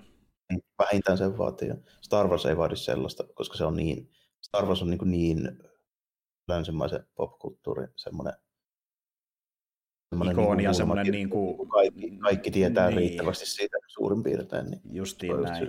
Justiin näin. Jos ei ole katsonutkaan leffa, niin suurin se on spoilaantunut, niin kyllä tietää, mistä on kyse. Että niin kuin nämä hahmot, ja varsinkin tämä konteksti, mihin tämä perustuu, niin tässä niin kuin huijellaan jossain 70-luvun loppuun 80-luvun puoliväliin niin jossain Avengersissa, jota niin kuin, moniko niitä on lukenut, niin kuin, jotka tätä katsoo. Siis niin kuin ihan murto-osa. Siis se on tosi pieni. En mäkään tiedä kaikkia tarinoita, mistä ne, tai niin kuin mä en ole lukenut kaikkia tarinoita, mistä ne vetää niitä juttuja. Niin, osittain sen takia, että ne on joko tosi vanhoja tai ne on niin tuoreita, että ei ole kerennytkään paneutua niihin, koska nehän vetää vähän niin kuin vuosikymmenistä riippumatta sieltä täältä juttuja. Niin kuin tässä on vaikutteita 70-luvulta, sitten on 2010-luvulta vähän kaikkialla tässä sarjassa. Että niin kuin. Joo, että niin kuin uusimmat sarjakuvaviitteet, mitä mä tästä löysin, oli joku about 2015-2016 paikkaa, ja vanhimmat joku 77-78. Niin, justiin näin, että tässä on tavallaan kaikille vähän jotain uutta, mutta sitten tässä on myöskin se, että niin, mistä mä tavallaan tykkään, niin tämä ajaa ihmisen myöskin vähän enemmän ehkä kiinnostumaan niistä sarjismeiningeistä, että osaa tietysti tutustua niihin tarinoihin niin kuin ihan näiden sarjojen ja leffojen ansiosta, niin jos sitä on ihan hyviä, niin se on tavallaan ihan kivaakin, että se ehkä ajaa ihmisiä siihen suuntaan. Niin on positiivisesti yllättynyt. On positiivisesti yllättynyt, jos joku päättää tehdä semmoisen homman. En ole vielä silleen konkreettisesti, koska tässä on semmoista toteamaa, että nämä niin Disney MCU-elokuvat olisi tehnyt kenestäkään sarjakuvia ystäviä, joita ei olisi ne kiinnostunut niin kuin etukäteen, mutta en mä tiedä, voi sellaisiakin olla. Niin, mutta sitten taas on paljon niitäkin katsoja, jotka niin kuin tsekkaa vaan jonkun wikiä, että ne ymmärtää asiat ja se riittää. Tuossa ihan ymmärrettävä, että siinä on aika iso duuni, jos mä niin kuin haluaa vaan tietää siinä kontekstissa, että mä en halua ymmärtää, mitä WandaVisionissa tapahtuu. Niin. Sitten kysyt, niin kuin, että no mitä mun pitäisi niin kuin lukea niin WandaVisionista, että ymmärtäisit, mitä se tapahtuu, niin sitten mä lähden luettelemaan, no Avengers 234-45, sitten sieltä niin kuin 300-302, sitten se Visionin solo vuodelta 2015, joo, ja sitten toi House of M, se ei kyllä liity oikein muuten millään lailla muuta kuin tämä Scarlet Witch-kontekstin takia, mutta älä huoli X-Menestä silleen vielä, että hyppää vaan keskeltä siihen mukaan. Ja niin. Ja sitten osa löytyy täältä sarjasta, osa löytyy täältä, osa löytyy vaan fyysisenä. No onneksi Marvel Infinitistä taitaa löytyä, voi mikä Unlimited. Joo, sitä löytyy suuri osa, sillä ihan kaikkea ei ole, mutta suuri osa on Marvel Unlimitedissä. Eli jos ette tiennyt, niin Marvelilla, joka pystyy myös tilata Suomessakin, on Marvel Unlimited, eli palvelu, mikä maksaa kuukausimaksua, ja sitten saa sillä lukea niin suurimman osa Marvelin sarjaksista, mitä on koskaan julkaistu. Ne löytyy kaikki sieltä. Ja plus noissa vielä just se, mitä lähdet luettelemaan tuommoisia, kun siinä just oikeasti on kamaa sieltä niin 70-luvulta ja sitten 2015, ja ne on niin tyyliltään, ulkonäöltään, teemaltaan, niin sitä kirjoitus. Ne on niin tosi erilaisia vielä, että mä en tiedä, voiko edes kaikki tykätä niistä kaikista tyylit. Mietinkö joku Stan Lee heittää siellä niin niitä 8 puhekuplan niin ruutuja sulle, ja sit sä niin vertaat sitä johonkin moderniin niin meihinkin. Ja niin, kuvitelkaa, että Sherlock Holmes olisi kertomassa teille sarjakuvaa, niin siltä ne Marvelin sarjat tuntuu, kun siinä kaikki selitetään auki, niin että jokainen yksi käden liikahdus, että hän nosti kättään tuulen tahdissa oikeaan kulmaan 50 asteessa, ja sitten niin mennään seuraavaan ruutuun ja tapahtuu toinen asia, ja sitten ne puhuu siinä välissä dialogia. Ja siinä on dialogia sitten vielä niin kuin välissä, ja plus, että siinä ruudussa näkyy se ihan sama juttu, että kun vähänkin mies loikkaa sisään ikkunasta, niin kyllä, siinä sitten näkyy, kun vähänkin loikkaa sisään ikkunasta.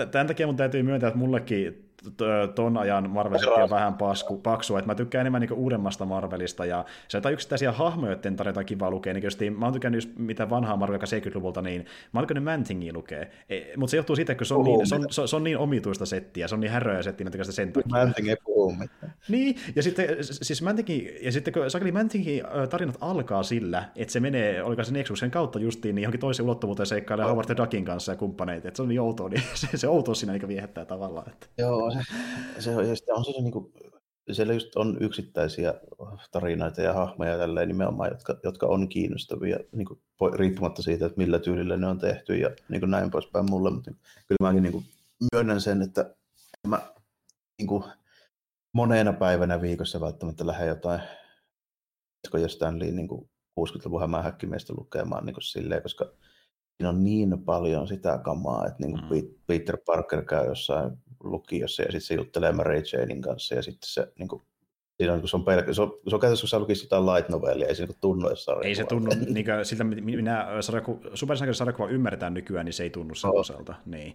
Ja mutta on niissä kuitenkin se, jos sitä ajattelee semmoisena niin tarinakokonaisuutena, niin kuin vaikka tätä MCO, siis syy miksi mä ylipäätään nyt jauhan tätä on tämä, koska tämä liittyy tähän MCO kuitenkin, siis sillä tavoin, että normaalisti nykyään toi sarjakuvan ja TV-sarjojen tarinankerronta, niin se on semmoista super niin kuin vastakohta tuommoiselle niin kuin tiivistetylle tälleen tai niin kuin joka tapauksessa, eli siis tapahtumat avautuu tosi hitaalla tahilla pitkän dialogin niin kuin päätteeksi tämmöisessä, niin kuin, tiedätkö, tämmöiset laatudraamat ja tämmöiset vaikka näin, niin nehän on niin kuin tosi hidastempoisia. Kyllä. Niin, silleen kirjoitetaan paljon nykyään myöskin niin kuin, esimerkiksi sarjakuvia. Siis sillä lailla, että vaikka se näennäisesti, siis siinä sen tarinan sisällä, kun sä vaikka luet sitä lehteä, niin se on kevyempää kuin ennen. Koska siinä on niin kuin vähemmän dialogia, enemmän ruutuja ja niin kuin tälleen. Siis se on niin kuin visuaalisempaa kuin ennen. Niin silti kokonaisuutena ne tarinat etenee hitaammin. Että niin siinä viritellään niin kuin vuosi sitä niin kuin yhden tarinakaaren aina niin kuin loppua just silleen niin kuin nykyaikana.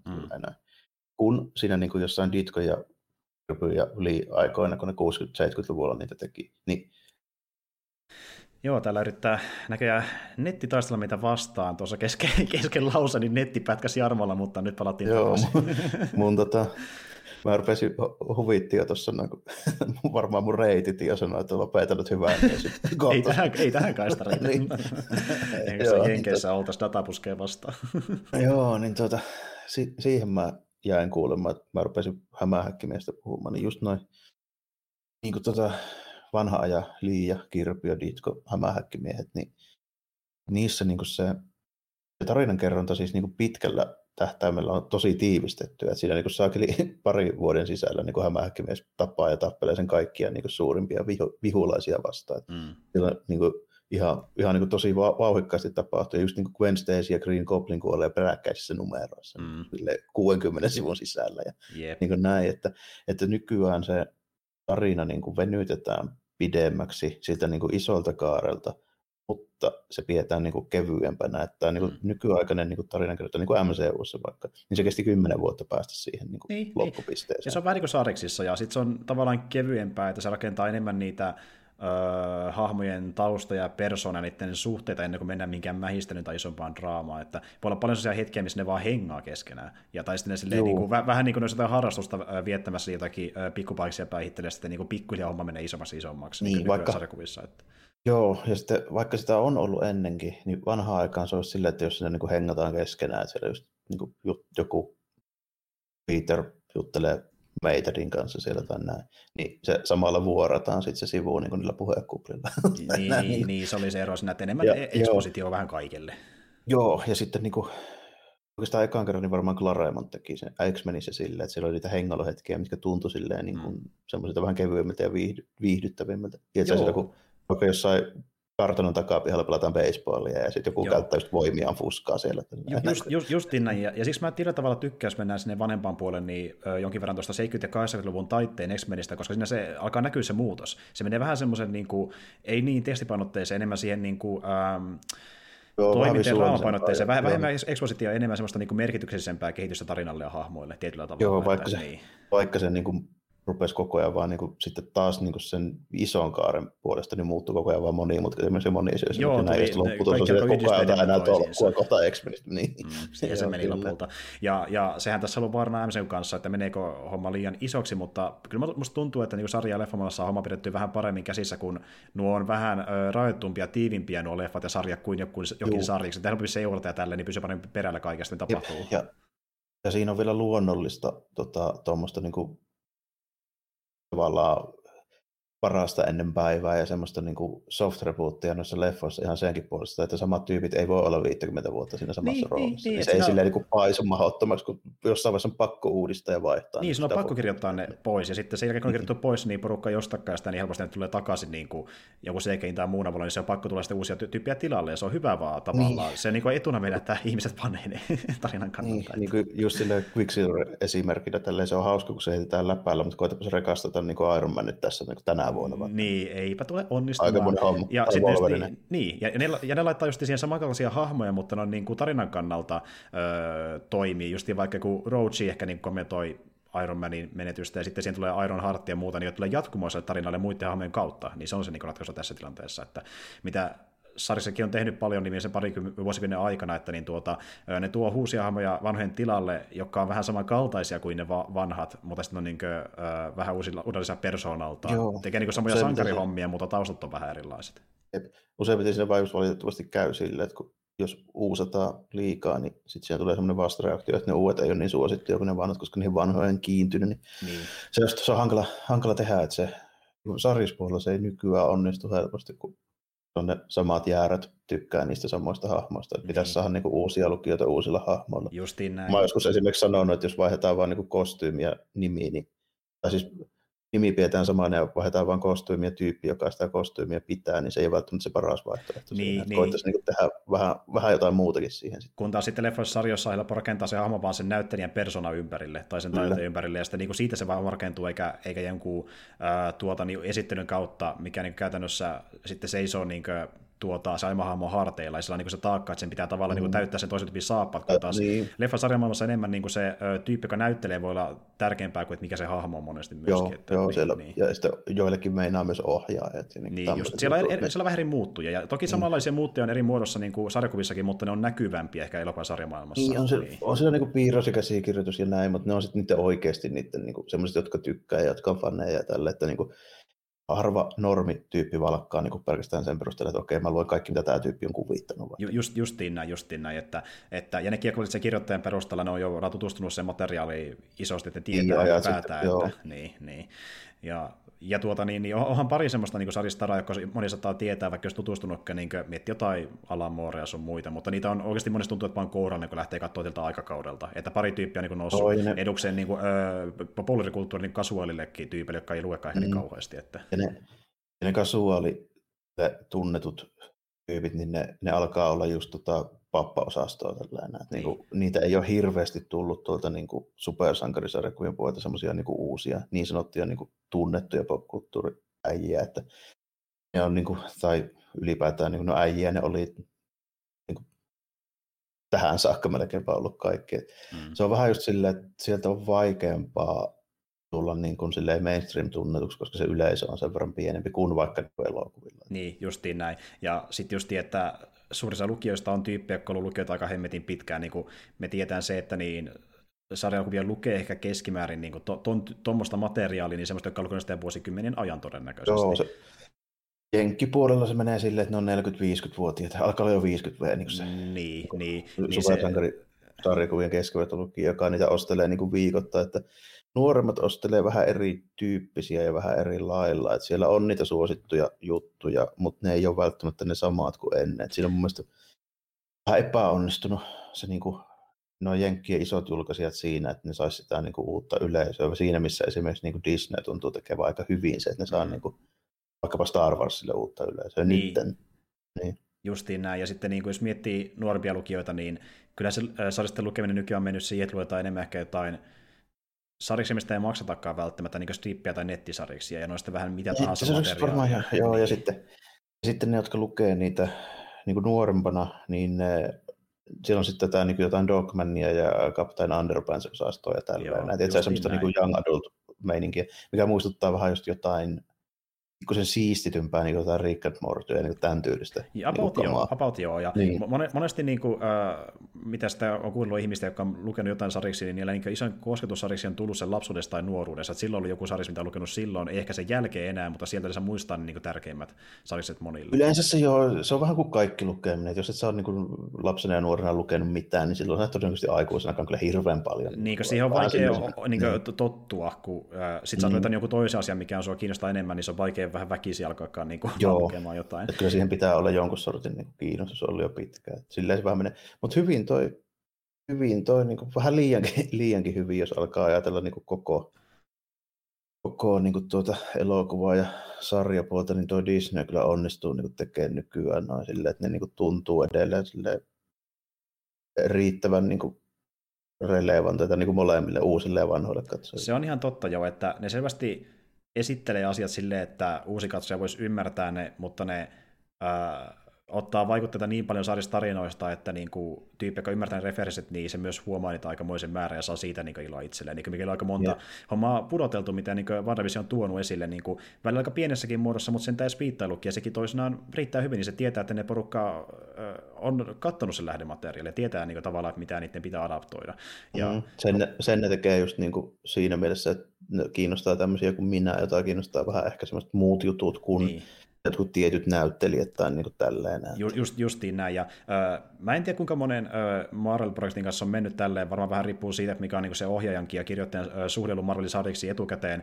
Mutta niin esim. WandaVisionin kohdallahan tehtiin silleen, että niin kuin, esim. Tämä Jac Schaeffer, joka oli pääkäsikirjoittaja, niin se on myöntänyt, että se itse on mikä kauhean iso sarjistyyppi. Se ei lukenut paljon yhtään niin Marvelin sarjiksia, mutta miten ne sai tuohon, jos oli paljon referenssiä, on se, että niin Marvelilla oli erikseen tuottaja, joka oli erikoistunut antamaan niille kasaan Marvel-referenssejä, oli silleen, että tässä on kasa asioita, mitä Faitsi voisi haluta tuoda sarjaan, nyt valikkaa, mikä se on parhaiten tähän draamaan ja tähän niin kokonaisuuteen. Eli kirjoittajat niin hoiti sen draaman, ja sitten oli erikseen tuottaja, joka antoi kasa referenssiä, valikkaa siitä teidän palikkanne, ja yhdistäkää miten haluatte. Se oli niin se kaava tuossa tavallaan. Okei, eli siinä on niin ajatuksena nimenomaan, että siellä on niin erikseen tyyppi, joka on niin kuin, jonka homma on. Lore-masteri, vähän niin kuin se on Star Warsissakin, niin Lore-masteri erikseen sillä messissä. Niin, että pitää niin kuin, just sille Star Wars-puolellekin on lähdetty vetää sitä, että nyt tähän Mandaloriania, niin Filoni kertoo, että kuuluuko mennä tälleen näin.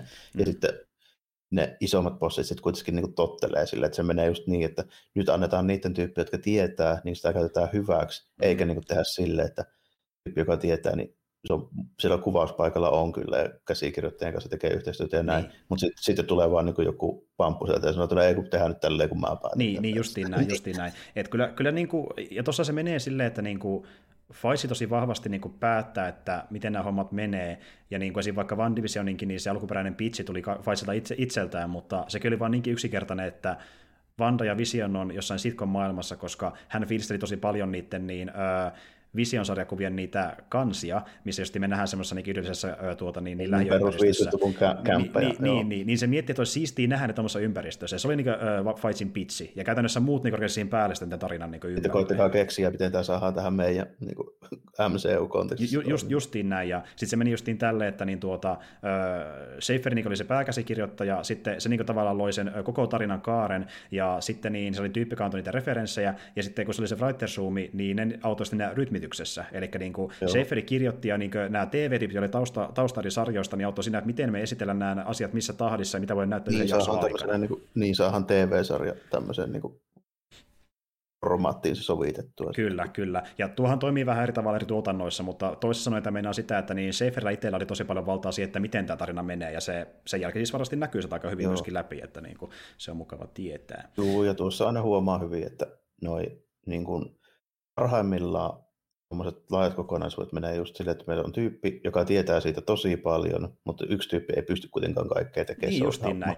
Ja siitä ei tule yleensä hyvää. Niin sitten tarvitaan just nimenomaan yhden, joka on hyvä käsikirjoittaa sinne, joka on sitten niin toimii tavallaan, joka tekee noin niin pääkässärit ja tälleen näin. Ja sitten tarvitaan vielä se writers room, koska yleensä kaikesta tulee parempaa silleen, että siihen tulee vähän niin kuin inputtia suunnalta ja toisaalta niin. Vähän eri tyylisiltä tyypeiltä ja eri taustaisista tyypeiltä, että se niin kuin yleensä auttaa niitä projekteja. Mutta siinä on sitten just nimenomaan se, että iso se päättävien tuottajien, tässä tapauksessa Feige, vastuu siitä, että sinne saadaan tyyppejä, jotka sopii ja joita oikeasti kiinnostaa, jotka tietää tästä aiheesta. Juuri näin. Aina olla jokunen niitä. Joo, vähän sama niin kuin just Star Warsissakin, että niin kuin yksi kriteeri suurimmassa tekijöistä on se, että niitä kiinnostaa Marvel tai Star Wars, että ne niin kuin on intohimoista hommaa kohtaan, niin vaikka ei kaikki olisi, niin ainakin pari niistä, joilla on isoin päätäntävalta, niin niillä on. Ja Faisal nyt vähintään, että niin se voi kertoa, mihin suuntaan mennään, kun kyllä se varmasti moni kysyy niin Faisalta, että mennäänkö me ollenkaan oikeaan suuntaan, Faisal sille, että no mä vähän ohjaan tänne suuntaan, menette oikeaan suuntaan. Että. Ja justin se Schaeffer kertoi, että kun mä puhuin siitä aiemmin yhdessä jaksossa, että hän otti niitä käsikirjoittajia sen perusteella mukaan, että niin kuin mikä vaikka niiden sukupuoli tai etinen tausta, niin se myöskin sen perusteella valitsi niitä, että mistä ne tykkää. Eli yksi kysymys oli haastattelussa niille semmoinen, että minkälaista leffoista ja sarjoista sä tykkäät. Ja se kuulemma otti niitä sen perusteella, että kuinka paljon ne eroaa toisistaan. Eli halusi porukka, joka tykkää vaikkapa kungfu-leffoista, porukka, joka tykkää skifi-leffoista, draama-leffoista, ihan kaikenlaista, että niin koko ajan olisi vähän erilaisia mieltymyksiä. Että tuli sitä kautta myöskin niin kuin useampia näkemyksiä, miten tämä sarjattaa tehdä, kun ne katsoo eri juttuja elokuvissa ja sarjoissa. Niin se oli myös ihan mielenkiintoinen tietää, että niin kuin ne voivat sen tunkin perusteella. Toi on aika hyvää lähestymistapaa mun mielestä kyllä, niin kuin, kunhan se vaan saadaan sitten niin siihen lopputulokseen jotenkin näkymään läpi. Että niin.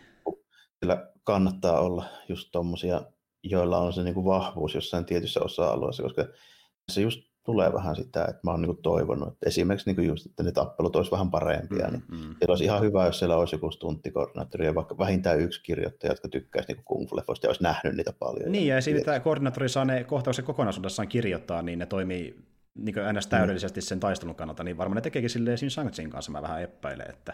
Joo, ja Mandalorianissa ne rupesi näyttää ihan hyvältä. Ne rupesi näyttää ihan hyvältä, ja voi pojatko, nyt on luvassa kung fu-sankari, niin parempi myös näyttääkin hyvältä. Että... on siihen uskoa, siinä on riittävän paljon asialaisia nyt siinä tuotannossa, että ne on niin varmasti tietää, kyllä, miltä sen kuuluu näin. Ja mä en malta ottaa, että mä näen kerrankin Simu Liuta jossain vähän muussa kuin Kim's Convenienceissa, että näkee vähän sitä skaalaa, mihin se pystyy. Että, Kim's Conveniencesta haetaan kaikki nykyään. No joo, vähän siltä tuntuu, Star Wars ja Marveli, että jos ei muuten, niin sieltä löytyy varavaihtoehtoja. Kyllä, napataan yksi kauppias ja yksi niin autovuokraama myyjä, niin saa niistä toimintasankareita. Että. Joo, ei siinä, mutta niin, tuli hyvää tangenttia tällä kertaa, saatiin vähän puuttua yleisemminkin Marvelista. Mä tuossa sanoinkin, että me tulee varmaan vähän massiivisempi keskustelu, ja näköjään tässä menikin semmoinen about reilu puolitoista tuntia, ei siinä, mutta saatiin hyvää settiä aikaa. Me tullaan palaamaan näihin keskusteluihin ainakin WandaVisioniin myöskin myöhemmin niiden seuraavien jaksojen kanssa. Eli 8. jakso onkin seuraava, ja 9 tulee sitten siinä niin ensi kuun vaihteessa, mutta näillä voidaan mennä pikkuhiljaa ja palata asiaan sitten ensi kerralla, että ei muuta kuin moi kaikille. Joo, kiitti ja morjesta, moi.